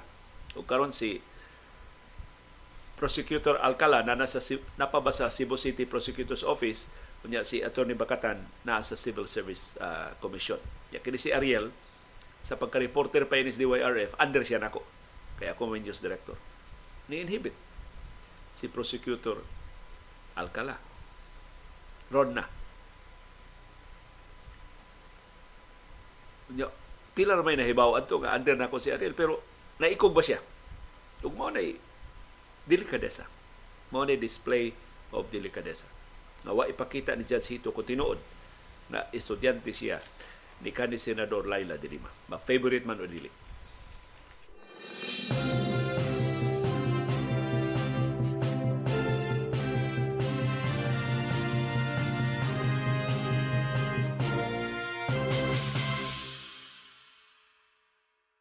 Na niya ilaing timaan nga ang administrasyon ni Presidente Ferdinand Marcos Jr. ang liderato ni House Speaker Martin Romualdez sugod na og palili sa sunod nilang baraha. Kaya mura mong dinigahay na ni alas. Ang sunod nga baraha sa House of Representatives batok ni kanhi Presidente Rodrigo Duterte nagsugod sa letter I natapos sa letter T. Three words, International Criminal Court. O para nako mao ni labing dakong alas sa House of Representatives. Kung di mohunog pakauaw si kanhi Presidente Rodrigo Duterte nila, mao ni ilang alas. Nasunod itayada ang International Criminal Court o ICC card. Laing timaan ini. Dunay magbabalaod na sakop sa majority block. Sa tuwa, aliado yun ni House Speaker Martin Romualdez. In fact, dakong opisyal sa House of Representatives ni pasaka siya og resolusyon nga nag-auhag sa administrasyon ni Presidente Ferdinand Marcos Jr. pag-cooperate sa International Criminal Court sa ilang investigasyon sa laktod nga pinatyanay sa gubat sa drugas sa administrasyon ni kanhi Presidente Rodrigo Duterte. Kinsa man siya? Siya chairperson sa House Committee on Human Rights si Kongresista Bienvenido Abante Jr. sa Manila. Tiyo na, committee chairman. Chairman sa House Committee on Human Rights. Mo inipasaka sa resolusyon. So, mensahe ni nga Duterte nga do. Bugal-bugal pa diya do. Bugal-bugal pa diya pidots. Bugal-bugal pa diya digong. Mao ni sunod na mong baraha, sugot ka? Sukol ka? O niya, gidasunan pa yun ang iyang resolusyon sa House Minority Block Member na ang One Rider Party List Representative nga si Rog Gutierrez. Silang duha, si Abante o si Gutierrez ningon ang Korte Suprema doon ay desisyon. O mo ilang gitamdan. O mo rason nga nung nipasaka sila ini maong resolusyon. Matod sa Korte Suprema sa Pilipinas, ang International Criminal Court doon na pa'y jurisdiction sa mga krimen nga na, mga crimes against humanity atol sa Duterte administration, atol sa gubat sa illegal nga dugas. Mato ni Abante og ni Gutierrez. The ICC ilang gikutlo ang desisyon sa Korte Suprema. The ICC's jurisdiction was reinforced by the Supreme Court of the Philippines when it when it rendered when it rendered a March 2020 judgment specifying that mao ni ilang gikutlo nga desisyon sa Korte Suprema atong March 2021. Further, the ICC retains jurisdiction over any and all acts committed by government actors until March 17, 2019. Kanusa ni withdraw ang gobyerno sa Pilipinas gikan sa International Criminal Court. Ang resolusyon nilang Abante o ni Gutierrez ni tumbok sab sa request sa gobyerno sa Pilipinas sa ICC prosecutor paglangay sa investigasyon sa kaso. O ang subsequent petition sa Philippine government atubangan sa ICC Appeals Chamber nga ihunong ang investigasyon batok ni kanhi Presidente Rodrigo Duterte. Ang interpretation nilang Abante o Gutierrez, o first time ni nga nalawatan sa taga-administrasyon, this clearly demonstrate that the Philippine government respects the rule of international law. So pag matuod ni nga ang gobyerno sa Pilipinas ni ila sa international law. Ug ang international law ni ingon ipatuman ang mga international treaties nga atong giapilan. Ug usas mga tratado nga atong giapilan mao ang Rome Statute nga may nagtukod sa International Criminal Court. Ug ang atong membership sa ICC nagsugod 2011 atol sa administrasyon ni anhing Presidente Noynoy Aquino ug hangtod 2019 kanusa gi-withdraw ni Duterte ang atong membership gikan sa International Criminal Court. Nagpasabot sigon sa Korte Suprema sa Pilipinas ang tanang krimen against humanity from 2011 to 2019 subject sa jurisdiction sa ICC bisan pag nigawas na ang Pilipinas sa ICC atong 2019. So niingon sa Abante o si Gutierrez, ilang giauhag ang administrasyon ni Presidente Ferdinand Marcos Jr. to extend their full cooperation to the ICC prosecutor. Kining maong resolusyon dili na ni una. Ikaduha na ni sa samang resolusyon na unang gipasaka sa mga sakop sa Makabayan Bloc silang kongresista Franz Castro sa ACT party list, Arlene Brosas sa Gabriela party list o si Raul Manuel sa Kabataan party list. Ug just in case na miss ni Duterte kini balitaa, gitasunan dayon ni Justice Secretary Boying Rimulya nga seryoso na nilang gitun-an karon kining mao mga resolusyon sa House of Representatives. Kaniadto ang normal nga linya sa administrasyon, wa na ta sa, RC, sa ICC, wa na jurisdiction ang ICC nato. Karon ang bag-o nilang linya, ang House niingon tabang na ta sa International Criminal Court o seremolya niingon, oy seryoso ni da, ato nang tunan. Hay man ang inyong resolusyon. Nga mo tabang ta sa International Criminal Court. So mo ni lanog nga mensahe. Ngadto ni kanhi presidente Rodrigo Duterte unsa ipa-audit pa minimo unsa ipa-kodita minimo oh. Enter the dragon ng International Criminal Court. Tan-aw na tong asa katago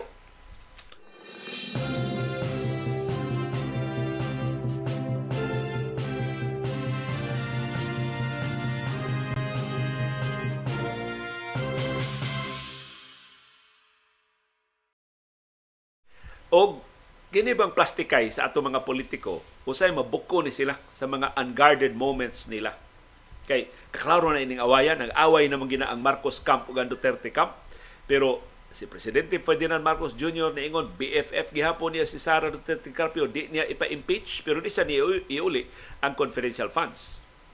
Pero pag abot ni Marcos dinis Pilipinas gikan sa San Francisco sa og sa Hawaii. Sa biyahe dito unong ka adlaw sa to ha ang biyaheng Marcos dito sa Estados Unidos. So pagbalik na nila din kuyog man niya ang iyang igagaw si House Speaker Martin Romualdez. Tugpa ang ilang eroplano diya sa Villamor Air Base sa Pasay City.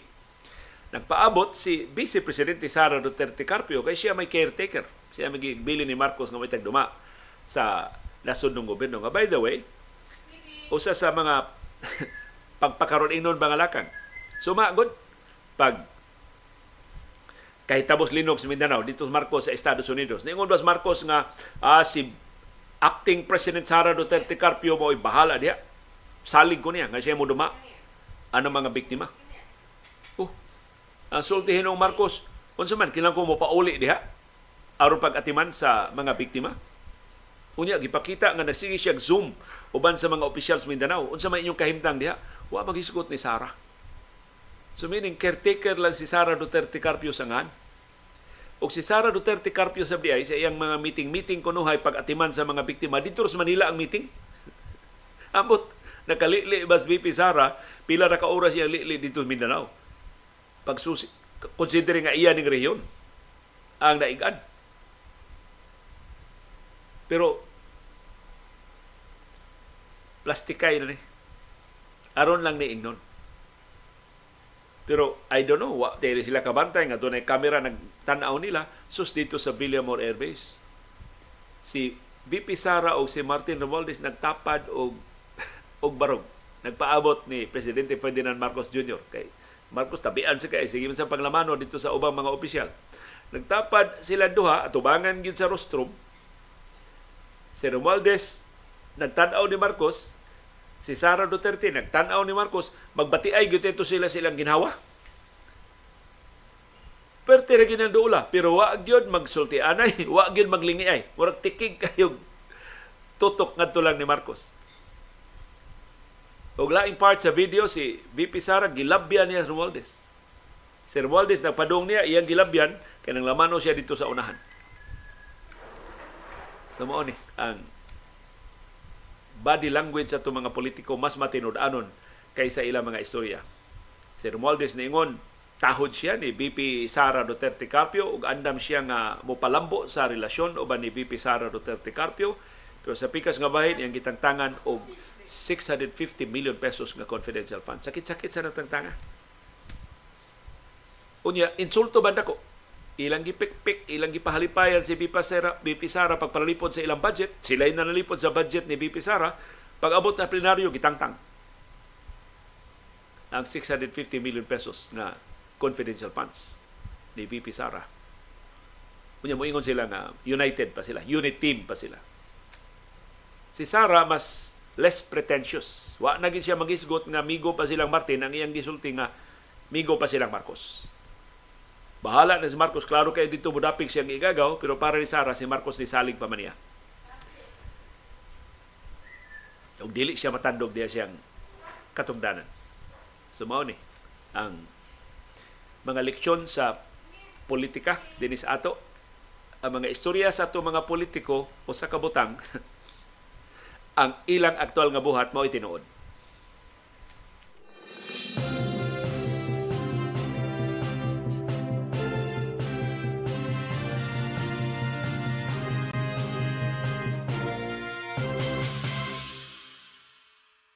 Ug para nako usa ni labing importanteng pahibaw ni presidente Ferdinand Marcos Jr. human siya pagduaw sa Estados Unidos gahapong adlaw Martes ang formal nga pagsugod sa joint patrol sa Pilipinas ug sa Estados Unidos sa West Philippine Sea.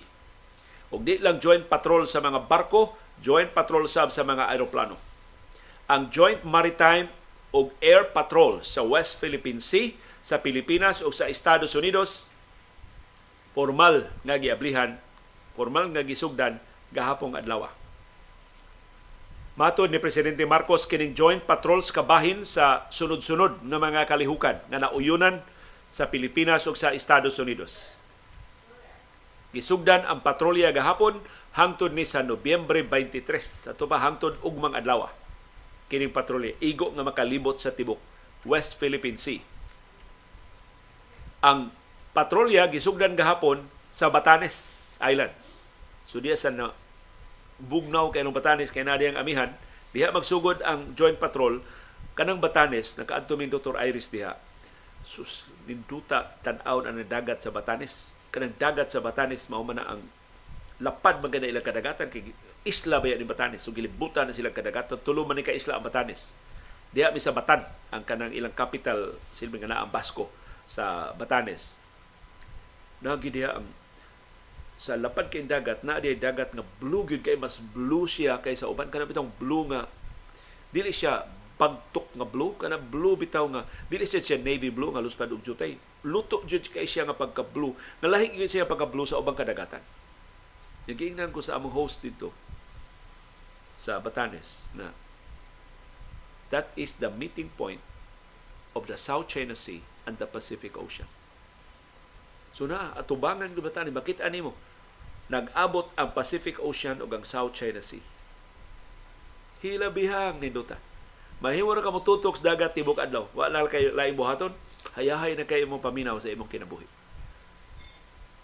So diha nagsugod ang joint patrol sa Batanes. Nagkabahin na sa West Philippine Sea. Sugod gahapon. Mupadong na na ngadto sa kasadpan nga bahin sa South China Sea. Hangtod ugma kana mga patrolya so libot ra na sila sa West Philippine Sea. I don't know, balik pa bas Batanes o ato na sila modunggo sa Palawan. Ato sila motapos sa Palawan. Ang Pilipinas ni deploy og tuto ka mga naval vessels para ining joint patrol. Ni deploy sab ang Pilipinas og duha ka FA-50 light combat aircraft. Og gideploy sab ang usa ka A298 Super Tucano light attack plane sa bahin nas Pilipinas. Ang Estados Unidos ni deploy og littoral combat ship og usa ka 9A maritime patrol o usa ka reconnaissance aircraft. So mao ni ang di lang joint patrol sa kadagatan, joint patrol pa sa kahanginan, gilusad sa Pilipinas ug Estados Unidos gahapong adlaw Martes hangtod ugma Huwebes, Nobyembre 23. Ang mensahe ngadto sa People's Republic of China ni Anami, asa naman mo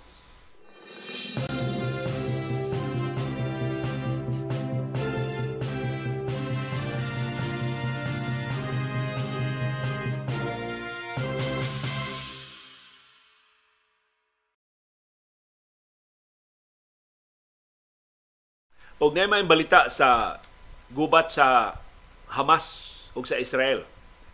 Nagkadungan og pahibaw ang liderato sa Hamas ug ang liderato sa Israel na posibleng doon na makabot nga kauyonan pagpalingkawas sa mga hostages sa Hamas. At least kabahin, dili tanan ng mga bihag sa Hamas ang palingkawason bugti sa pagpalingkawas sa, sa mga pinirisong Palestinian sa Israel. Ang mga opisyal sa Hamas niingon hapit na gyud makabot ang kauyonan uban sa Israel. Og ilan ang gipahibaw ang Qatar sa ilang pag-uyon sa mga kondisyon sa Israel. Balikan sa Qatar ang Israel nga mauna ni ang final nga baruganan sa Hamas ug ipahibaw na dayon ang kauyonan sa pagbayluay na sa mga piniriso o sa mga bihag. Ang leader sa Hamas nga si Ismail Haniyeh niingon gamay na lang kayo mga detalye ang nahibilin nga gituki sa potential agreement. Ang pahibaw sa Hamas ni dason sa unang pahibaw ni US President Joe Biden atong lunes ni pahibaw si Biden na hapit na makabot ang kauyunan sa Israel ug sa Hamas. Kung mahinumduman ang Hamas, ni bihag og 240 ka mga hostages sila pagpakatake sa Israel atong Oktubre 7. Ang mga mediators gikan sa Qatar maoy nagpatiliwa sa Hamas ug sa Israel na magbiniluay sila og mga bihag og mga pineriso. Ang unang detalye nga nito mao mao nga 50 ka mga bihag ang i-release sa Hamas bugti sa tuto ka adlaw nga ceasefire diha sa Gaza. Og paghatod sa mga hinabang para sa mga sibilyan nga napiki diha sa Gaza o pagpapakwit sa nahibilin ng mga langyaw o mga masakiton ng mga pasyente. Ang primero ministro sa Qatar na si Sheikh Mohammed bin Abdul Rahman Al Thani niingon nga ang nahibilin na lang nga mga detalye gamay na lang kuno kaayo. Murag ang nahibilin ng mga detalye li, tulo ka oras, ano, tulo ka adlaw, lima ka adlaw na ceasefire. Mao na lang ni nahibilin pero ang pag-release pag biniluay yung mga hostages na finalize na na. Kung madayon ang biniluay sa mga Hamas hostages o sa mga Israeli prisoners, mao ni labing unang paghunong sa gubat diha sa Gaza nga nilungtad na og unom ka semana. Nga nakapatumaw sa kabalaka nga mo kaylap ni sa ubang bahin sa Middle East. Sa iyang bahin si Israeli Prime Minister Benjamin Netanyahu niluwat og official statement nga nagkanayon, we are making progress. I don't think it's worth saying too much, not at even this moment, but I hope there will be good news soon. So di muhatag og dugon detalles ni Netanyahu pero maghinaot siya mapahibaw nila ang kauyunan sa dili madugay. Og timaan na ang Israel hapit na magkabot og kauyonan pag-uyon sa mga kondisyon sa Hamas. Gipatawag ni Netanyahu ang iyang war cabinet. Aron aprobahan. Kining kauyonan pag palingkawas sa mga piniriso nga Palestinians diha sa mga prisuhan sa Israel bugti sa mga hostages sa Hamas. Dakong opisyal sa Estados Unidos, di palili na to, unsay kauyonan nga posibleng ipahibaw na sa Qatar. Kaya ang Qatar may muhimo sa pahibaw. Para sa Israel o para sa Hamas. Ang kauyonan naglakip sa pagpalingkawa sa Hamas og 50 ka mga hostages, kasagaran mga babay o mga bata. Apil na ang mga langyaw ng mga bihag sa Hamas sa pikas nga bahin ng Israel mo palingkawas og 150 ka mga Palestinian prisoners. Unya hunungon ang bombardiyo sa Gaza sud sa upat ngadto sa lima ka adlaw. So mo ni finalize karon ni saka na ang demanda sa Hamas lima ka adlaw, ang baruganan sa Israel tulo ka adlaw. So karon nag-abot na sila sa upat. Pero ang Estados Unidos maningkamot pa jud ilima ka adlaw aron makabuylog yun ang paghatag og tabang labi na sa pagkaon og tambal og fuel ngadto sa Gaza. Usa ka dakong opisyal sa Hamas nitug-an sa Al Jazeera TV Ang sabot-sabot na sentro na lang unsa kataas ang truce o kining pause. Na di, di gusto sa Israel tawag og ceasefire, pero actually ceasefire. Undang ang gubat, ang bombardiyo diha sa Gaza.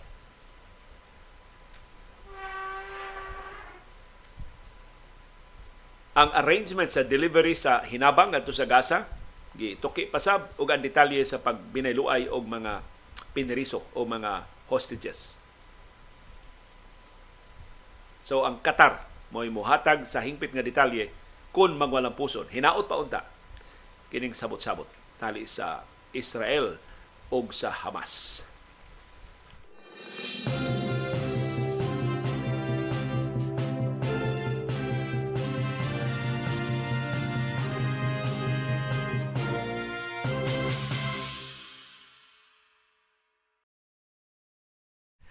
Si Judge Raul Barbarona sa Bohol, ipahibaw nato si Judge Hito graduated from the University of Batangas with a political science degree in 1992 and took up law at Sebastian College Recoletos. So kung na-estudyante siyang dilima, dito siya sa Sebastian College Recoletos. So kuwahi sa kasayuran ni Roque na diha siya mo na estudyante ni Dilima sa San Beda.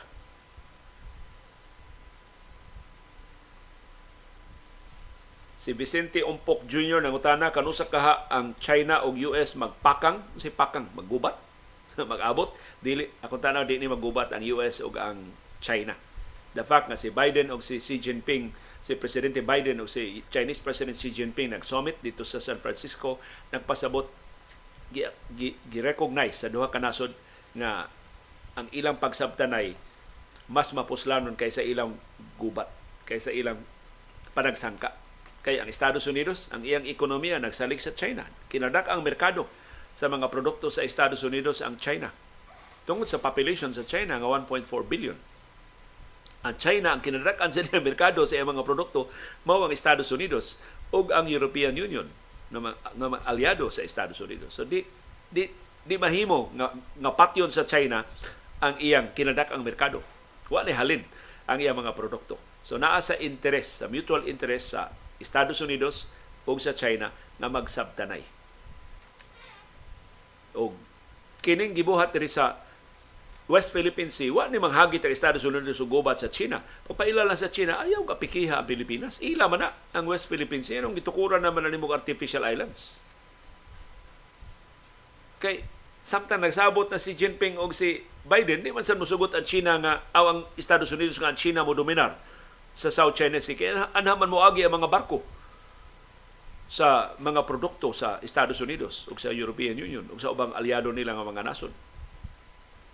Kung dili babadlong ang China sa iyang pagdominar sa South China Sea, ako yaw kaayo og apikihon ang ilang pagsudgawas sa Asia Pacific agi diya sa South China Sea. Kaya kung bahin sa kalibutan ng merkado, moagi sa South China Sea.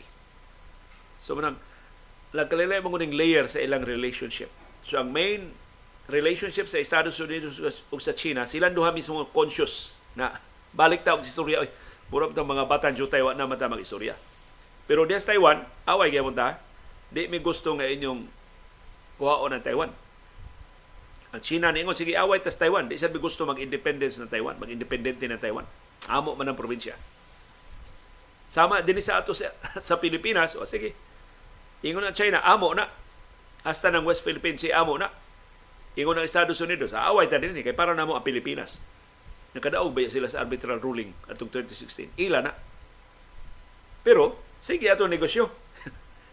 mo export ang Estados Unidos sa China, mo export sa China sa Estados Unidos, pero away ta sa Taiwan. Pero di na ta magubat ha, kay magkagubat ta, mahunong ato negosyo.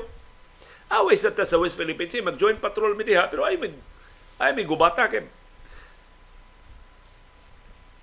magdaot ato negosyo.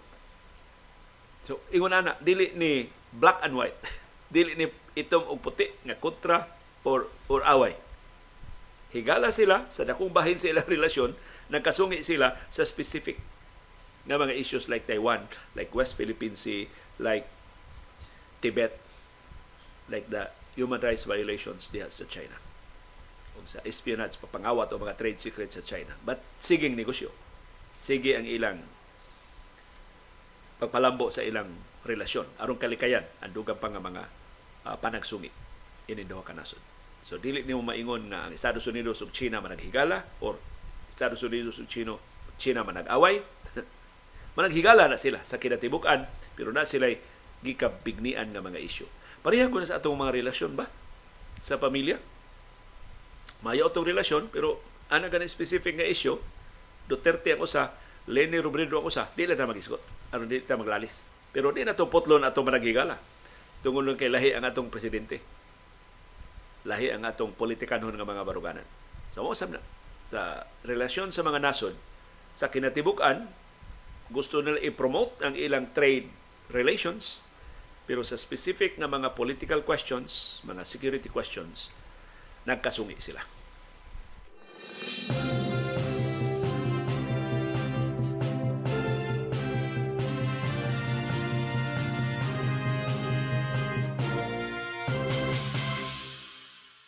Atong balikan ning gubat diya sa Israel ug sama 53 ka mga journalists o mga media workers ang napatay sa latest nga bombardiyo sa Israel dito sa Lebanon o sa Hamas. Sigon ni sa tali sa Committee to Protect Journalists o CPJ nga nagbase sa New York. Dikhala na 53 na ka mga sako sa media nga namatay ining gubata. Unom pa ka semana kini maong gubat sa ito pa one month and two weeks, one and a half months pa ang gidaghanon sa nangamatay naglakip sa 46 ka mga Palestinians, upat ka mga Israelis ug tuto ka mga Lebanese nga mga sakop sa media. Napatay ni sila sukad pagsugod sa gubat atong Oktubre 7. Ang labing bag-ong nangamatay mao duha ka mga journalists gikan sa Lebanese channel nga Al Mayadin. Napatay sa Israeli airstrikes giagi ni drone dito sa southern Lebanon ang duha ka mga reporters kagahapon Matod nining kalibutanong kahugpungan sa mga periodista, 11 ka mga journalist ang naangol.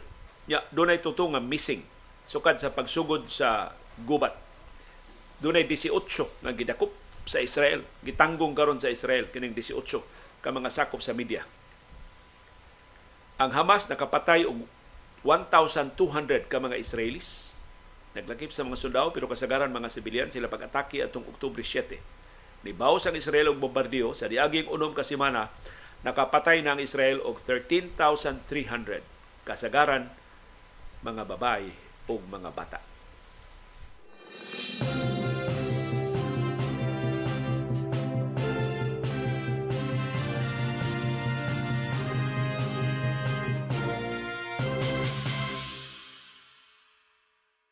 O din ang update sa National Basketball Association, ang Denver Nuggets ni daog batok sa Detroit Pistons 107-103. Si Nikola Jokic ejected. First quarter pa lang, gipalagpot na si Nikola Jokic kay duha iyang technical fouls. 9 points ra ang iyang nahimo. Gipalagpot sab sa first quarter ang ilang head coach na si Michael Malone. Tungod siya pakiglali sab sa mga referees. Pero daog gihapon ang Denver Nuggets. 107 batok sa Detroit Pistons 103. Sa laydua Milwaukee Bucks ni daog batok sa Washington Wizards 142-129 monster game ang gipakita ni Giannis Antetokounmpo 42 points, 13 rebounds ug wow ka assists. Si Damian Lillard dunay 22 points para sa Bucks.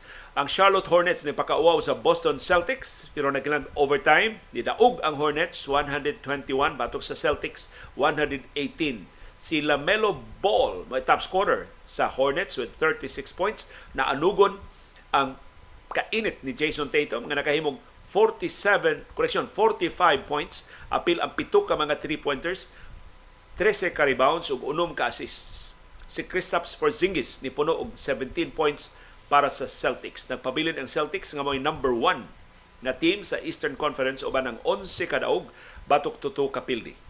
Ang New Orleans Pelicans sila batok sa Sacramento Kings 129-93 si Brandon Ingram dunay 31 points. Si Zion Williamson dunay 26 points para sa Pelicans. Samtang Miami Heat ni daog batok sa Chicago Bulls 118-100 si Bam Adebayo mo nangu sa kadaugan sa Heat with 23 points. Si Duncan Robinson dunay 22 points. Si Jimmy Butler dunay 16 points Sa lain duwa, ang Minnesota Timberwolves sila og batok sa New York Knicks 117-100. Si Anthony Edwards dunay 23 points, si Carl Anthony Towns dunay 20 points. Ang Los Angeles Clippers nidaog batok sa San Antonio Spurs 124-99 si Paul George mo top scorer sa Clippers dunay 28 points. Si Kawhi Leonard dunay 21 points. Si James Harden dunay 13 points Si Russell Westbrook dunay 10 points. So ang Big Four, pulos nag double digit ang ilang produksyon. Si Victor Wembanyama nagmingaw, nalay 9 points. Ang San Antonio Spurs nahiagom silang ikasiyam na sunod-sunod nga pildi.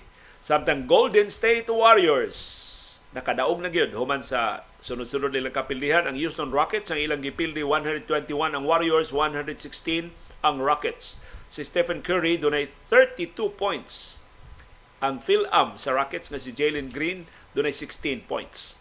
O niya schedule sa mga duwa sa National Basketball Association karong buntag sa tong oras sa Pilipinas alas 8 karong buntag hapit na. Toronto Raptors manung sa Orlando Magic. Alas 8:30 karong buntag Indiana Pacers manung sa Atlanta Hawks. Alas 8:30 karong buntag Cleveland Cavaliers manung sa Philadelphia 76ers. Alas 10 karong buntag ang Portland Trail Blazers manung sa Phoenix Suns ug alas 11 karong butag ang Utah Jazz manung sa Los Angeles Lakers.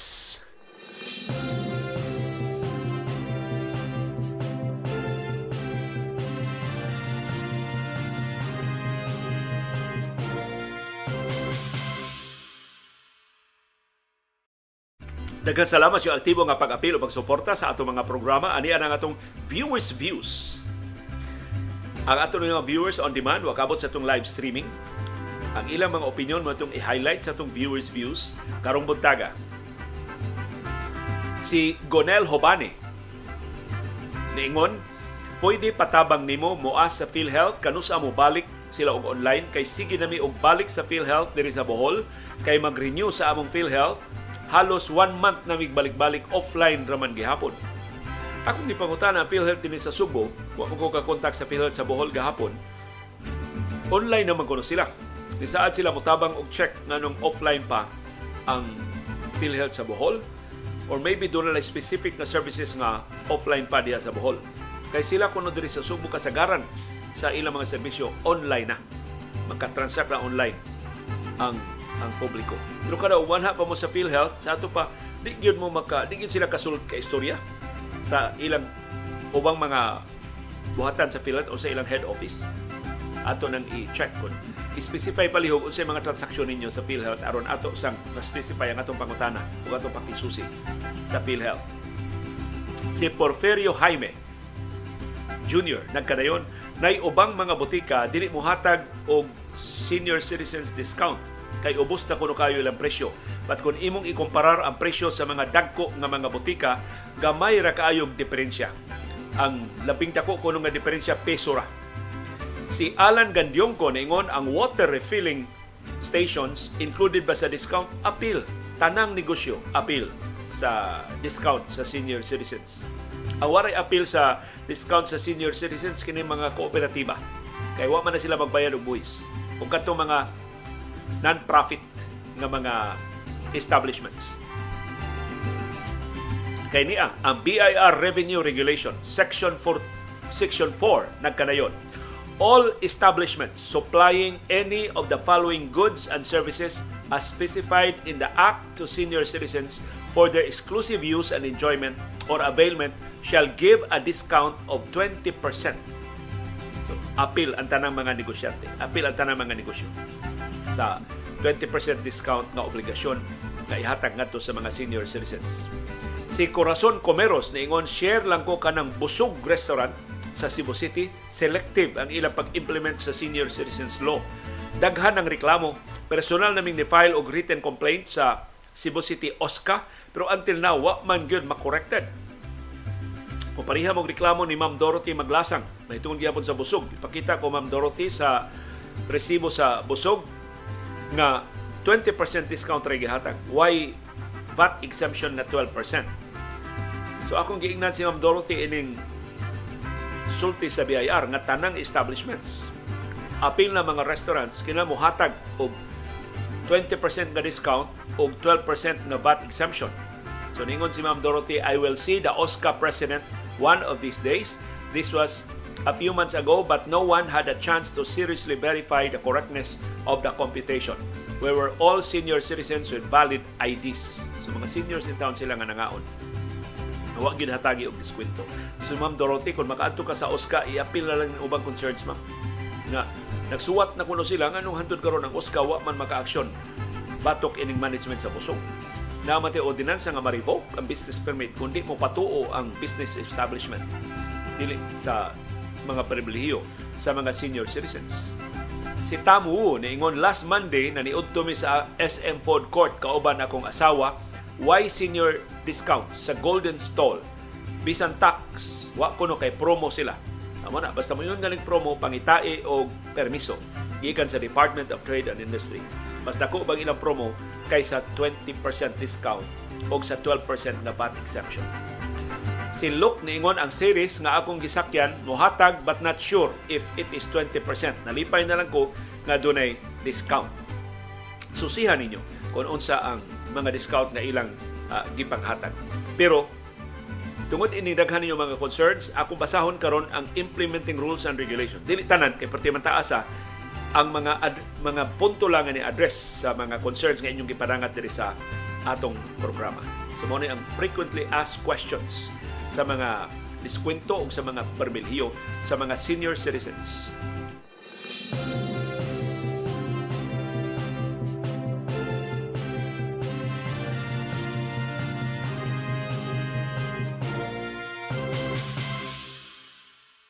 Ang unang pangutana, unsa man gyud ang mga benepisyo o mga perbilhiyo sa senior citizens ubos sa Republic Act 9994. Entitled ang mga senior citizens sa musunod Number one, discount privileges. Number two, free services. So doon yung mga free medical services para sa mga senior citizens. Number three, exemptions. Sama sa VAT. Number four, incentives. Mga ayuda o financial assistance. Number five, government financial assistance. Number six, priority express lanes. Una mo, di mo, di mo i-appeal sa normal nga linya. Doon ang linya para senior citizens. Unsa man ang mga senior citizens discount privileges nga gihatag sa RA 9994. Mauni ang mga diskwento nga kapahimuslan sa mga senior citizens. Number one, 20% discount sa purchase of certain goods and services. Number two, special 5% discount on prime commodities and basic necessities. Number three, 5% utility discount on electric and water consumption. Uy, ito naman 50% diskwento sa inyong bayranan sa MCWD o sa Visayan Electric o sa MECO o sa Sebeco or sa ubang mga water companies. Number 4, 50% discount on electric, water, and telephone consumption of senior citizen centers and residential or group homes. So kini mga buy para sa mga senior citizens, kining uh, gasa sa gugma diri sa Mabolo entitled 50%. Katunga rin ang bayran sa Beko o sa MCW. Hasta PLDT, hasta sa Globe. 50% ra.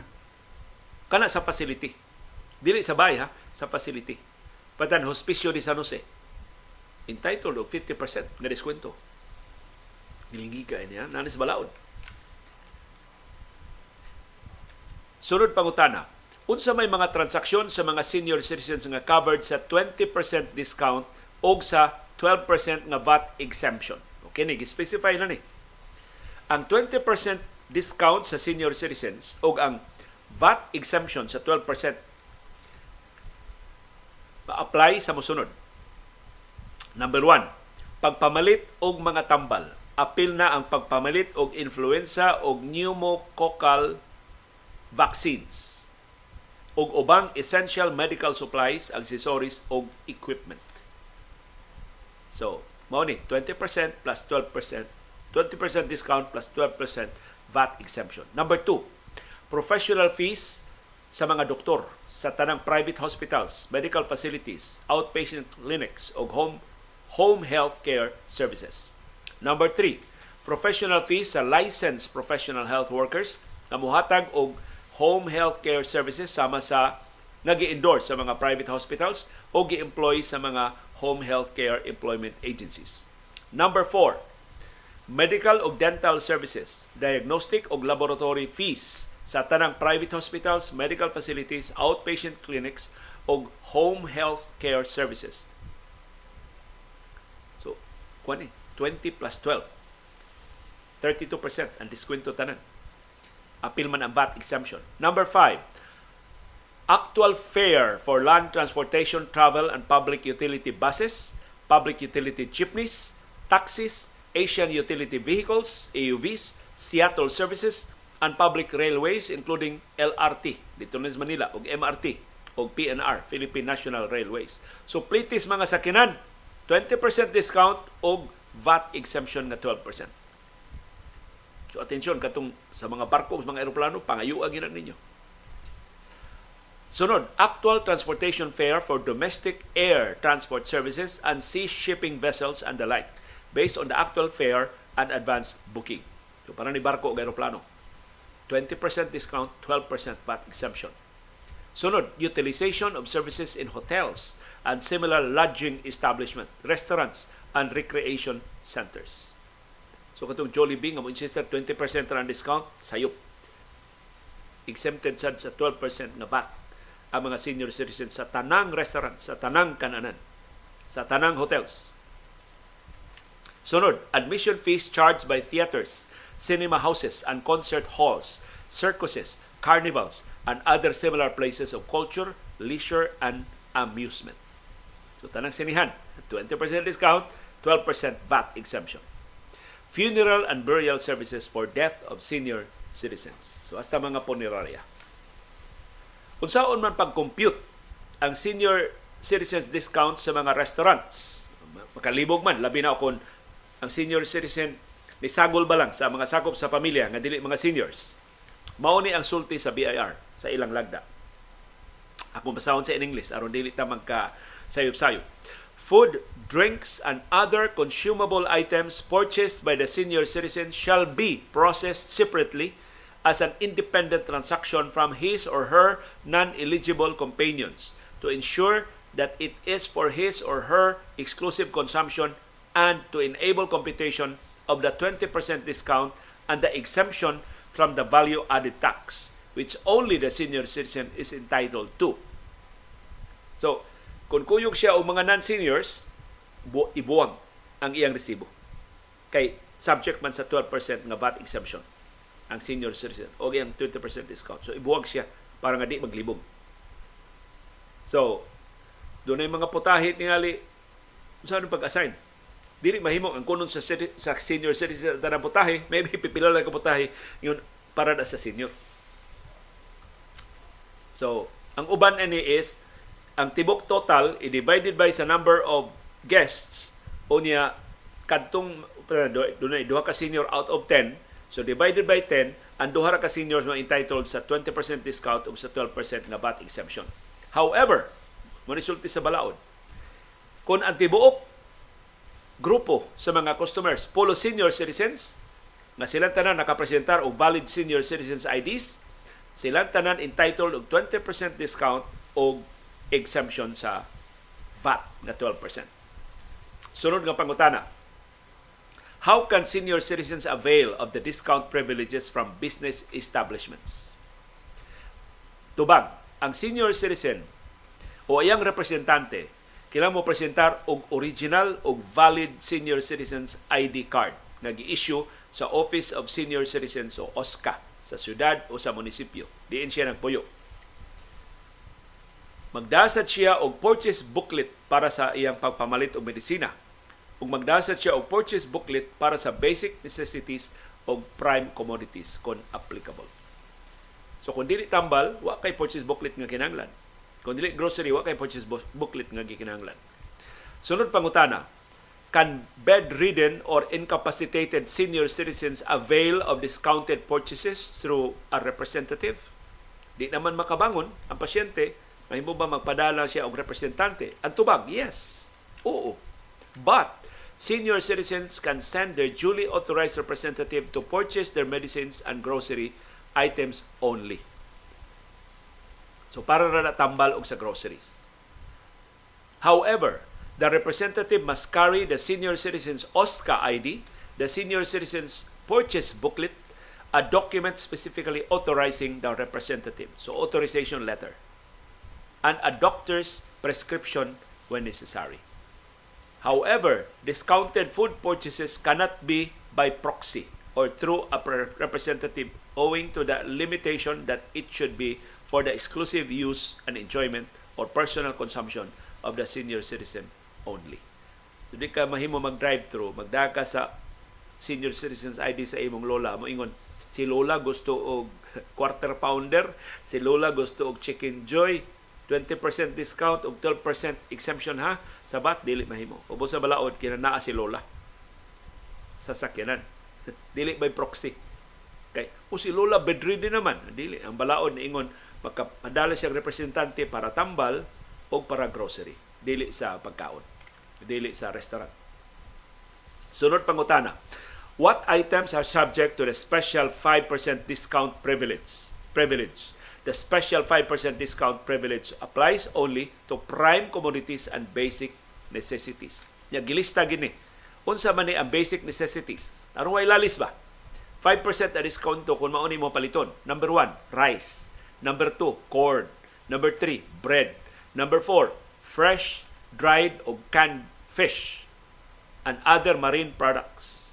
Number 5, fresh pork, beef and poultry meat products. Number six, fresh eggs. Number seven, fresh and processed milk. Number eight, fresh vegetables, root crops. Number nine, coffee. Number 10, sugar. Number 11, cooking oil. Number 12, salt. Number 13, laundry soap. O number 14, detergents. Mao na mga basic necessities Unsa man ang prime commodities? Gilista sad. Number one, fresh fruits. Number two, flour. Number three, dried, processed, and canned pork, beef, and poultry. Meat, dairy product. Uh, sunod, number four, dairy products not falling under basic necessities. Number five, noodles. Number three, onions. So, apil ang mga lamas. Number Six, number seven, garlic.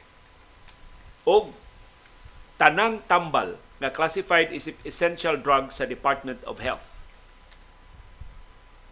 So apil ang mga tambal sa mga basic necessities. Sunod pangutana, are purchases of vitamins and minerals subject to 20% discount on medicines? Ang tubag, yes. Vitamins and minerals specifically prescribed by an attending physician for an elderly for the prevention, treatment, or diagnosis of a disease or illness can be considered as medicine or drug purchases subject to 20% discount. Sunod pangutana, does the 20% discount apply to food supplements prescribed by an attending physician? Ang tubag, no. So food supplements gani, why appeal sa diskwento? Sunod pangutana, is the senior citizen discount applicable to purchase of goods and services paid on cash only? Ang tubag, no. Mahimong cash, mahimong credit card. Ang transaksyon, mahimong Gcash. Subject gihapon sa discount.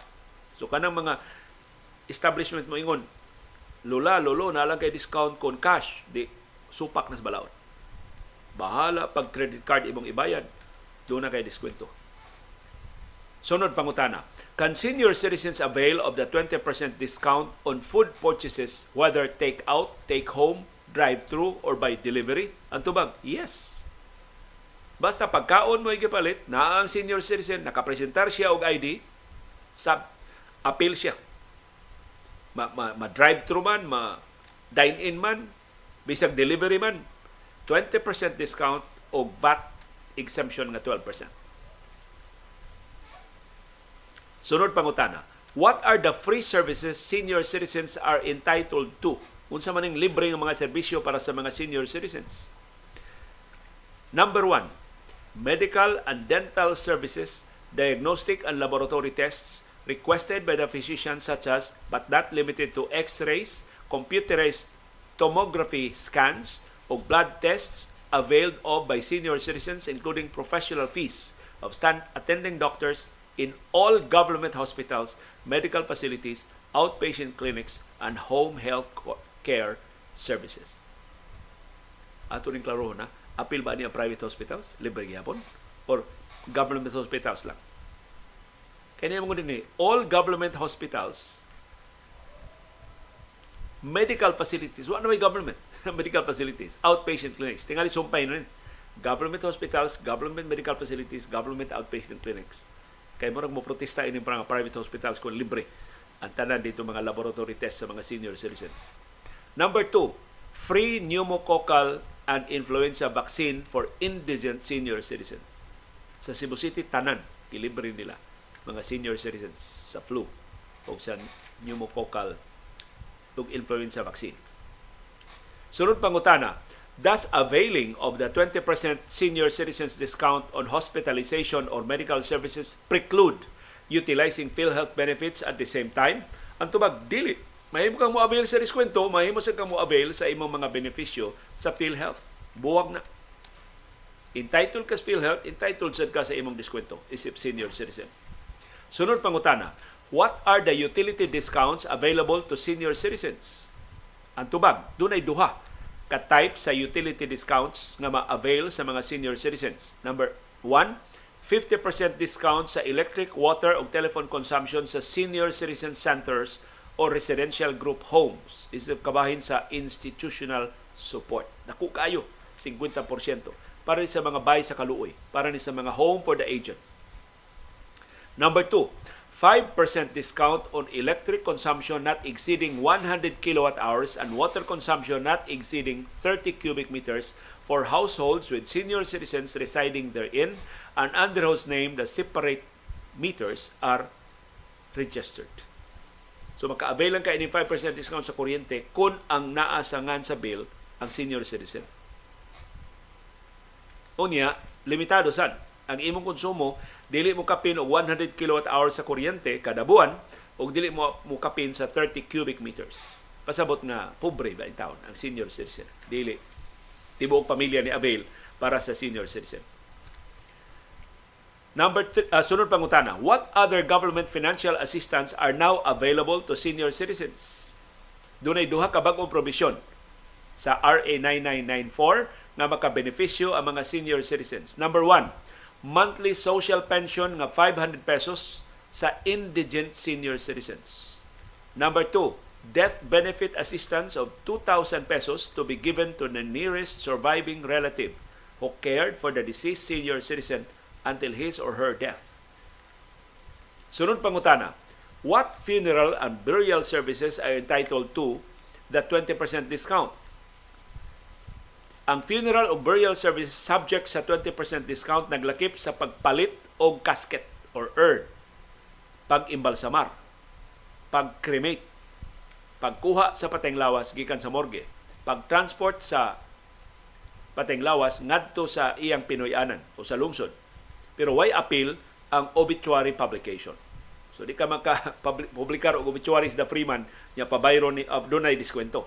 Wa na diskwento o ang cost of memorial lot. So, palit ka og lote sa mga memorial homes, mga memorial places, dili subject sa discount. Bayad ka sa full amount. Unsa mang mga lugar nga way diskwento. Dili makademandang diskwento ang mga senior citizens. Non-profit stock golf and country clubs which are not open to the general public and are private and for exclusive membership only, as duly proven by the official Securities and Exchange Commission registration papers.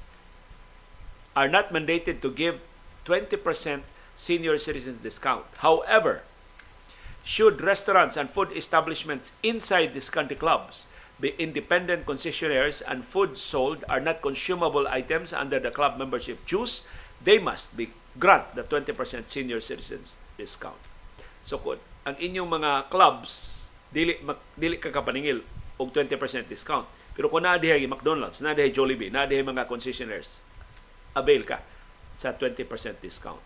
Ang mga kooperatiba nga nag-operate og kantin dili ka makapangayo og 20% discount. Nganuman, ka mga kooperatiba tax exempt. Unya, og mao ni importante kaayo nga punto dinhi. Nga kining diskwento sa mga senior citizens dili ni gratis. Dili ni gasa sa mga pribado negosyante ngadto sa mga senior citizens. Ko kubraho ni sa mga negosyante gikan sa gobyerno pinagi sa tax rebates. So at the end of the day, ang nihatag sa benepisyo ngadto sa mga senior citizens mao ang gobyerno, dili ang pribado nga mga negosyante. Mao na nga mga cooperative exempted ining diskwento sa mga senior citizens kay doon na sakop pag kooperatiba nga ni avail kantin o ubang mga negosyos kooperatiba. Ngayo siyang diskwento, wa siya hatagi.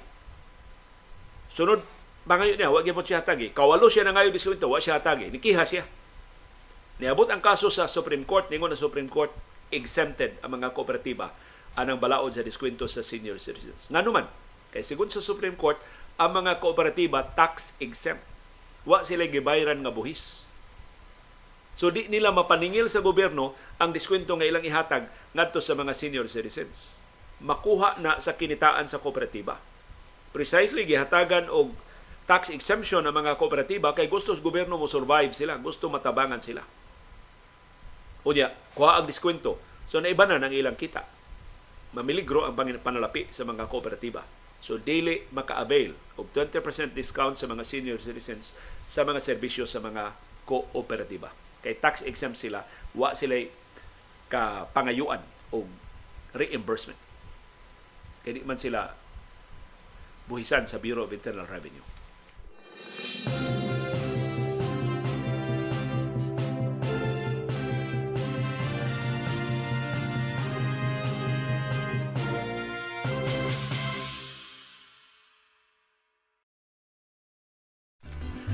Padayon sa atong viewers view, si Lito Alansalon ng utana, may tungod na senior citizens, ato na lang isumpay. Additional pangutana, can a driver's license be used in lieu of senior citizens card? Kay nakalimtan og da. Klaro kay sa balaod, Mr. Alansalon, valid, original, senior citizens ID issued by OSCA. Mo'y dadon sa senior citizens. Dili lain nga mga papel. Kadtong inyong ID sa senior citizen. Na kinahanglan ninyo dadon aron ipresentar ngadto sa business establishments. Mao na requirement sa balaod. Minimum kay nga requirement. So dili na lang na nato lalison. May tungod sa public transportation, si Luke niingon kung dili maghimo og maayo nga public transportation para sa working class, ma siguro gyud masamok og heavy and traffic. Si Jean Miala o Henes Miala. Niingon ka ng protocol plate exempted ba na sa registration sa LTO? Tana ko taga LTO mo na ilang tubag.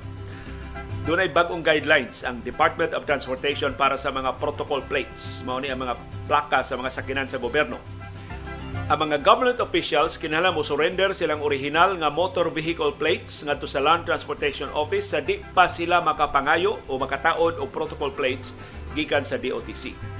Ikaduha, ang bagong protocol plates gikan sa DOTR doon na expiry dates. Ang expiry dates sa kada protocol plate mutakdo sa term of office sa mga government officials. Ang protocol plates magpakita sa sa opisina o sa lugar nga nahimutangan o rehiyon nga nahimutangan sa mga opisyal. Magdasab og marka sa duration sa effectivity sa plaka sama sa 16th Congress or 2010 to 2016, etc. Ang protocol plates kinahanglan i-display on top sa vehicle's regular plate. So mao makita. Ang protocol plates kinahanglan ipakita sa atubangan o sa luyo nga bahin sa sakyanan. Ang protocol plates kinahanglan i-surrender ngadto sa LTO upon expiration. Ang LTO mo issue dayon og clearance certificate in surrender sa protocol plate sa di pa iuli ang original na license plate sa sakyanan. Ang official guidelines may tungod sa protocol plates naglatid sa nga dili mo kapin sa duha ka parisan sa license plates ang tugutan sa usa ka opisyal sa gobyerno. So di mahimo ang gobyerno mo pa mangayog protocol plate sa iyang napo 20 kasakyanan. duha ra ka sakyanan min- maximum ang mahatag sa Departamento sa Transportasyon. Gawas lang sa Presidente sa Pilipinas, sa Vice Presidente, sa Senate President, sa House Speaker o sa Supreme Court Chief Justice. Ingon man sa mga senador o sa mga kongresista. Pero ang mga senador o mga kongresista, doon sa limit, upat ra kasakyanan ang maximum nilang kabutangan o mga protocol plates Mahitungod gyapon sa sakyanan si Victor Solis ni Courier atong atong kasayuran nakuha gikan sa Department of Energy mas maayo permi puno imong tangke kay huwaton nimo gamay na lang asod hugaw ang deposits mao'y masuyop sa makina. Ingon akong angkol sa una nga dunay car shop. Si Beckham Cachero na ingon sab di jud huwaton sa nga mo below one-fourth ang gasolina aron dili makasud ang impurities o mga precipitate padung sa fuel lines o sa makina o para malikayan ang water condensation sa fuel tank. Or if naagyo'y condensation, minimal ra nga di makadaot sa makina. Lain na tong viewer na ingon, nakahilak yun ko sa resulta sa eleksyon. Napildi si Lenny, sugsugon ko sa mga Duterte supporters, layo ra kuno si Lenny, ako sa bawsan ka ng inyong Duterte Derte. Sorry sa nag-text nimo gahapon, wa siya mag-update sa balita. Nagpasalamat in town si Lenny sa tanang niyang supporters. Ang gate nilang Attorney Cardenas nagbutang gyud og Lenny Tarp, daplin man sila sa dan ang ilabay. Bahinsab ni Sir Julius Poloyapoy, mag-atuan jud ko sa San Roque Gym, gipaagi sa imong program, avid listener ko sa Wa Pa Masira ang ABS-CBN. Salamat kaayo, nakatultol gyapon ka sa atong programa. Si Lynn Perez niingon sayop kayo to ang nag-claim nga wa magpasalamat si Attorney Robredo sa iyang mga volunteers ang nakasulti ana dili volunteer ni VP Lenny. Si Kendred niingon mahitungod ining pagpakikita ni Lisa Araneta Marcos sa kadakuan sa Smartmatic dayong eleksyon sa 2022 makapalig-on sa kausa ni General Rio. Kay kun dili do na pay laing gawas nga sabot-sabot pilay ilang ibayad inig daog o pinagi sa minimatubag ang pangutana kinsa utok sa tanan o mangay ko pasaylo ni digong kay siya bay akong gipasanginlan si Marcos Mandiay wa pagani sa poder atong panahona sama siyang amahan na nikas na si Arnold Flores niingon dili nimo ma-compare ang Hamas ug Abu Sayyaf apples and oranges ang ilang diferensya. In as much nga dili taganahan og civilian casualties pero no choice ang Israel na agyoy mga collateral damage. Ang Hamas ang maghuna-huna ana prior sa ilang pagpangatake og labaw pa ang Israel kay wa gid sila daghang hostages. Wa gyud maayong laki sa gubat. Maong kita nga nag-observe sa gubat, igo ra kita makahatag sa atong point of view without knowing the actual nga panghitabo sa ground. Na Arnold with due respect, ang ako pagkumpara sa Hamas o sa Abu Sayyaf, dili sa unsa nga aspeto, sa usa lang ka aspeto nga naa sila puyo o usa ka lugar nga daghan ang sibilyan. So, ang gibuhat sa atong armadong kusog, selective, targeted ang atong pag-atake sa Abu Sayyaf. Dili pare sa Israel nga gibombardyuhan ang tibuok lugar. Ug nana sa international law Arnold, nana sa balaod sa gubat mismo nga imong spare ang civilians. Civilians must be protected even during wars. International law ka na. Ug mo atong gipasikaran sa atong pag saway sa Russia nganong giatake ang mga civilian target sa Ukraine.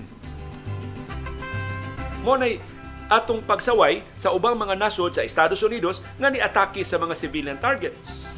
Kay naa sa balaod sa gubat, kinapanalipdan ang mga sibilyan, labi na mga ospital, labi na ang mga medical facilities. Pero gi target gyud gani hinoon sa Israel. So nganong ngano nga mga balaod atong i-apply sa ubang kanasuran pero di nato mahimong i-apply sa Israel. Mura og may tili inyong i-review ang inyong sense of values o inyong sense of fairness ang mga balaod ma-apply sa ubang mga nasod nungka sa Israel. Murag dunay gamayng diferensya. Si Jojo Alcalen ug uban nato mga viewers atong paminawon ilan na ng reaksyon sa atong panahom dayong kilom-kilom kagahapon.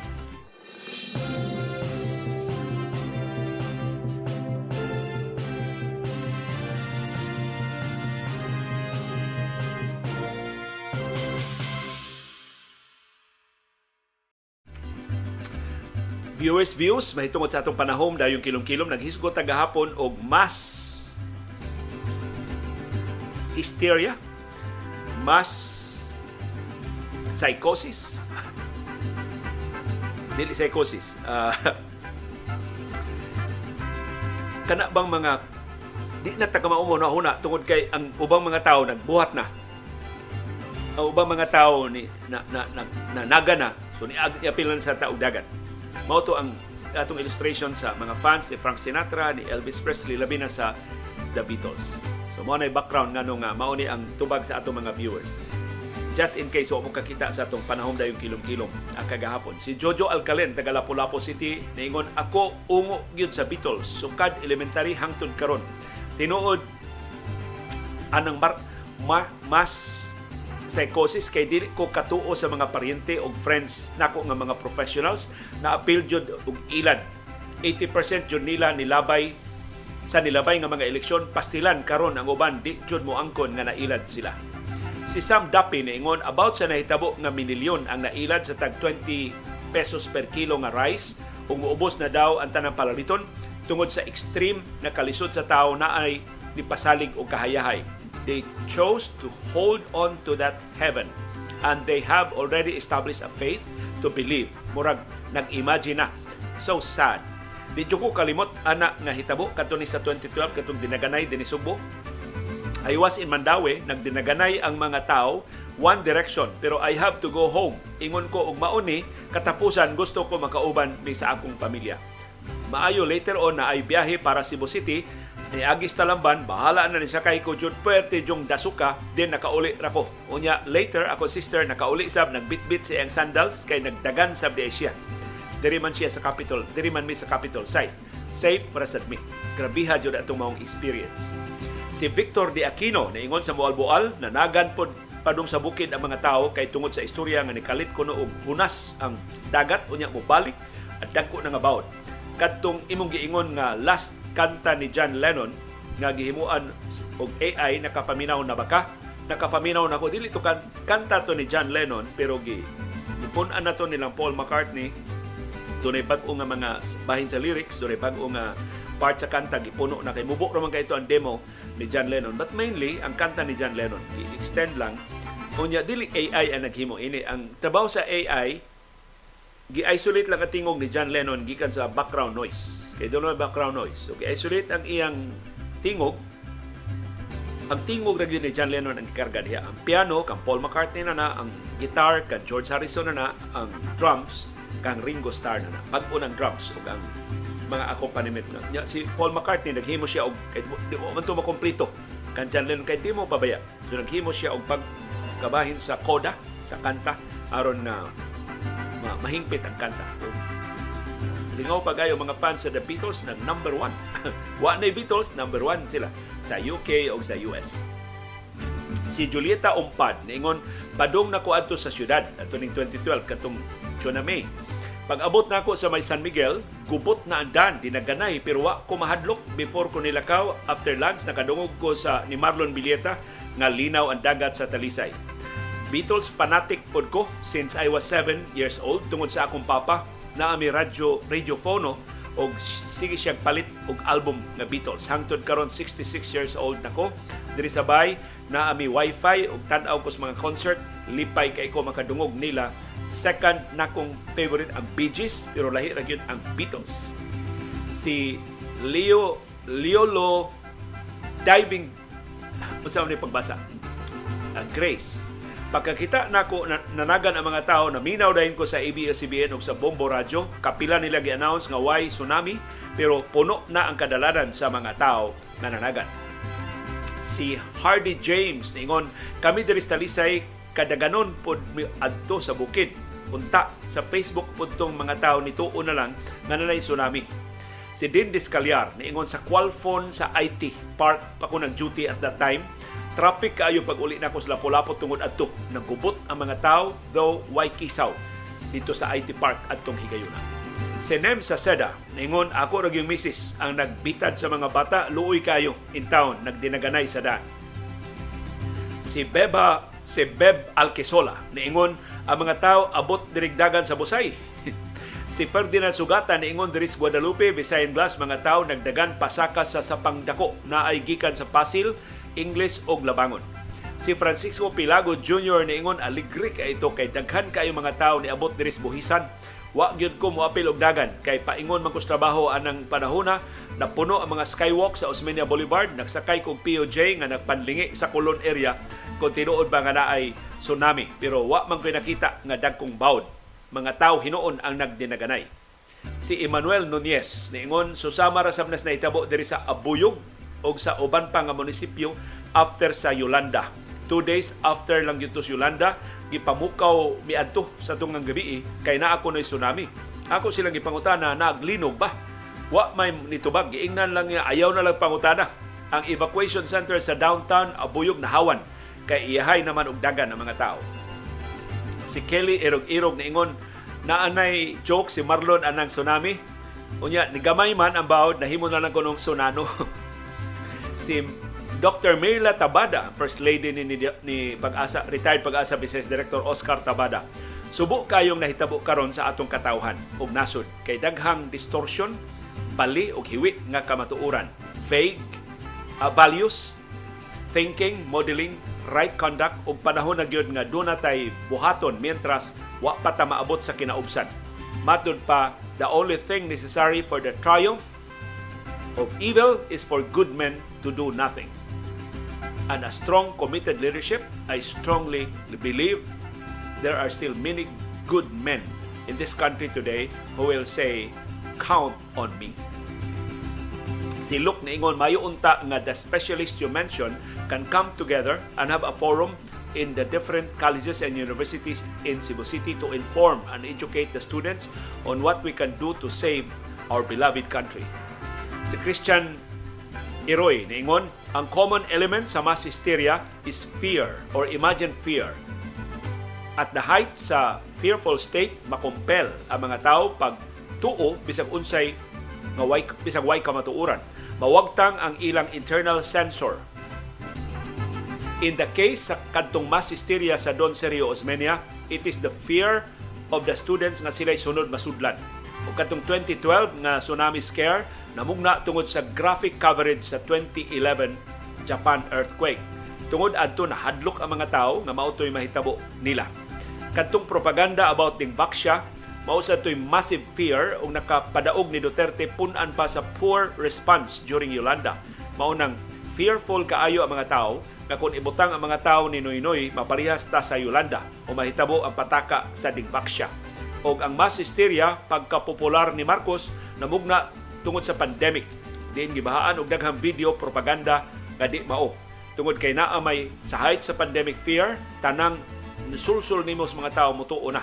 Kining maong findings gikutlo ni gikan sa covert operation nga Incultra wherein ang mga subjects gi-undergo different ordeals and tests na pamatud-an nga kining trauma mao effective way to control other people o kining maong sekreto mao'y gi-weaponize di lang sa US, apil sa China o Russia o ubang oppressive nga societies. Mausab ni ang explanation atong asoy nimo sa mga hiluan. Usab pud to ka variant sa mass hysteria. Si Beckham Cachero niingon, I don't know if we can call it mass hysteria when Duterte run, ran for the presidency iyang mga trolls sige panghadlok nga grabe na kuno kaayo ang drug related crimes nga dili na kuno safe maglakaw-lakaw especially during night time daghan yung nasuod sa buyot adtong maong mga claims mao nang nakahig ang uban sa pagbotar ni Tikong si Francis Ingalls niingon kaila ko ni Doktora, Doktora Poresa Onyate. Ato nisgutan si kani Cebu City Councilor Poresa Onyate. Buutan og maayo kay na siya nga psychiatrist sige paghihapon siya ang clinic sa Perpetual Soccer, Perpetual Soccer Hospital. Si Nida Remedios na ingon, watching always on demand diri sa Norway, tugnaw na kaayo, gasno na kuno sila dito sa Norway. Good morning ni mo diha, Nida, or good evening mo, Nida Remedios. Ug tanan na to mga viewers nga naa sa mga nasod nga nagsugod na ang snow.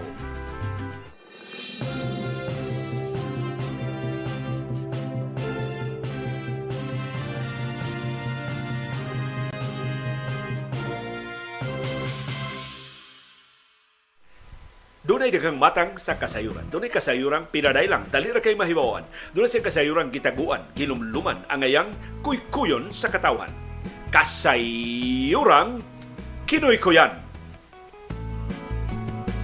Nagduka-duka na unta ang mga sakop sa Senado kay naabtan sila al- alaunas kadlawon adto gahapon gahapos kadlawon perti na nila ka hago sa ilang trabaho kay sige pa sila og tuki sa nasudnong budget sa 2024 pero ang mga senador ni kalit lang og kawagtang sa ilang kaluya na pugwat og perti na lang sukua tungod sa pagkahibaw nga doon na di ay kunoy nagsige og text sa mga kauban nila nga nag diktar og nag-apura kanusa pa kuno matuki ang budget sa ilang ahensya.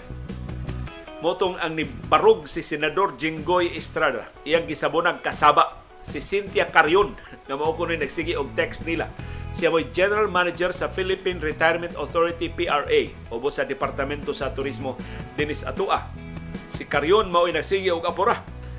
Hapon pa mi diri nagsige paabot wa pa man gyud among budget tukiah alauna na las kadlaw na unsa man mo diha sa Senado perti man ninyong luyaha kadaghan man gyud ba ninyo diha og mga pangutana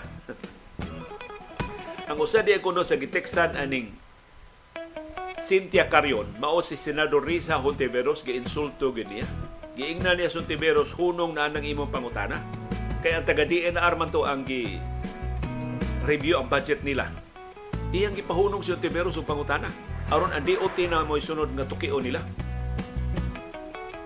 Si Senate President Mig Subiri nangayo og pasaylo. Kay kini ko na si Sinta Carion, suod din niya kaayo. Family friend ni nila. Ang nakapait ni Sinta Carion kay wa ka di ba ka hibaw sa boundary sa kahambugira. Feeling howd kay ni siya. So iyang giingnan si Carion ayaw nag insulto ha Kay di mo na di man mo kaila si Senador Risa. Unsa may mong katungod in taon pagpugong siya mga pangutana. Iyam ng trabaho pag sukit-sukit sa budget sa nagkalilain nga mga ahensya. Gawas di kuno ni Hontiveros og ni Subiri gitekstan ining karyon si Senador Cynthia Villar og si Senadora Pia Cayetano. Kay iya sa kuno mga suod kaayo. Pero kini si Cynthia Carion dili ni labing una. Nagpakauwaw sa iyang salida. Nagsalig ni Scarion kay suod kay ni siya nga higala. In fact, classmate ni siya ni kanhi Presidente Gloria. Mao ni nga panahon pang Gloria, panahon Duterte hangtod karong administrasyon na itudlo gini siyang nakalilain nga mga pwesto tungod sa koneksyon niya. Pero ang biggest accomplishment na ganin ining Cynthia Carion, aerobics instructor ni siya. Pero kay suod man kay ng iya mga higala, dagko naman kay mga pwesto ng gobyerno ha, kung mapahimutan gyud ang mga pwesto bisan unsa. Una ni siyang na kontrobersyal adtong 2003 sa administrasyon ni kanhi Presidente Gloria Macapagal Arroyo una ni siyang naapiki. Gibalhin siya sa Philippine Visitors and Convention Corporation PVCC kay ang iyang mga kauban sa Philippine Sports Commission o PSC nireklamo ngadto ni Arroyo ang kanhi presidente nga si Carion labihano ka arogante. Unya gilambigit sab siya og ano malusong nga mga transaksyon motong imbis tangon gibalhin na laglaing posisyon. Kay nil lingon lagi kaayo ang iyang relasyon sa kanhi presidente sa atong administrasyon. Atul sab sa administrasyon ni kanhi presidente Rodrigo Duterte, gihatagan na sir ni siya. Pwesto nga importante. Kay girekomendar man ni Gloria Macapagal Arroyo kay ang ilang kasuod permanente. Bahala nagdaghan siyang bolilya so wag yun siya maapiki. So gibutang na sab si Carion nga pangu sa Corregidor Foundation Incorporated atol sa Duterte administration o nakita na sab sa Commission on Audit ang anomaluso niya mga transaksyon. Dunay unauthorized payments nga napamatud-an from 2018 to 2022 61.7 million pesos ra ba ang kwarta nga nahilampigit ining maong kahiwian. So uyag siya skoa pero wa tanduga nagpabilin sa iyang ahensya tungod sa koneksyon ni Duterte o ni Gloria. Nagkaron sa kang Marcos gitudlo siya atong Setyembre sa Philippine Retirement Authority. Abot kinsa na sa iyang connections, tingali ka si kanhi Presidente Gloria Macapagal Arroyo na sa nirekomendar niya Yawa ba kabaligbari ni Presidente Marcos kay aliado pa man sila bisan og nagsugod-sugod na og al kontra. Muning na problema si Tourism Secretary Cristina Garcia Frasco.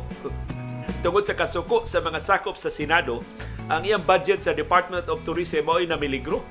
Putong parte niya pangayo og pasaylo. Og nisaad sa mga sakop sa Senado nga si Karyon ilang imbestigahon og disiplinahon ining iyang mga pangabuso. Grabe no? sa ato mga opisyal sa kagamhanan. Dili kay sila dagko o mga katungdanan, pero ang ilang sense of entitlement hilabihan, buhuot sa tibok kalibutan.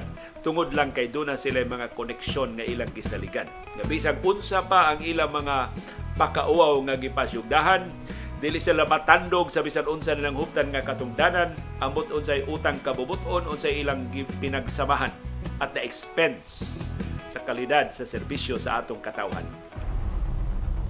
Nagkasalamat yung aktibo nga pag-apil o pagsuporta sa atong mga programa ug sa inyong paningkamot, pagsabot sa mga kahulugan sa labing mahinungdanon nga mga panghitabo sa atong palibot. Aron kitang tanan, makaangkon sa kahigayunan pag-umol sa labing gawas nun, labing makiangayon, ug labing lig-on nga baruganan. Maukad to ang among baruganan. Unsay imong baruganan. Nagkasalamat sa imong pakiguban.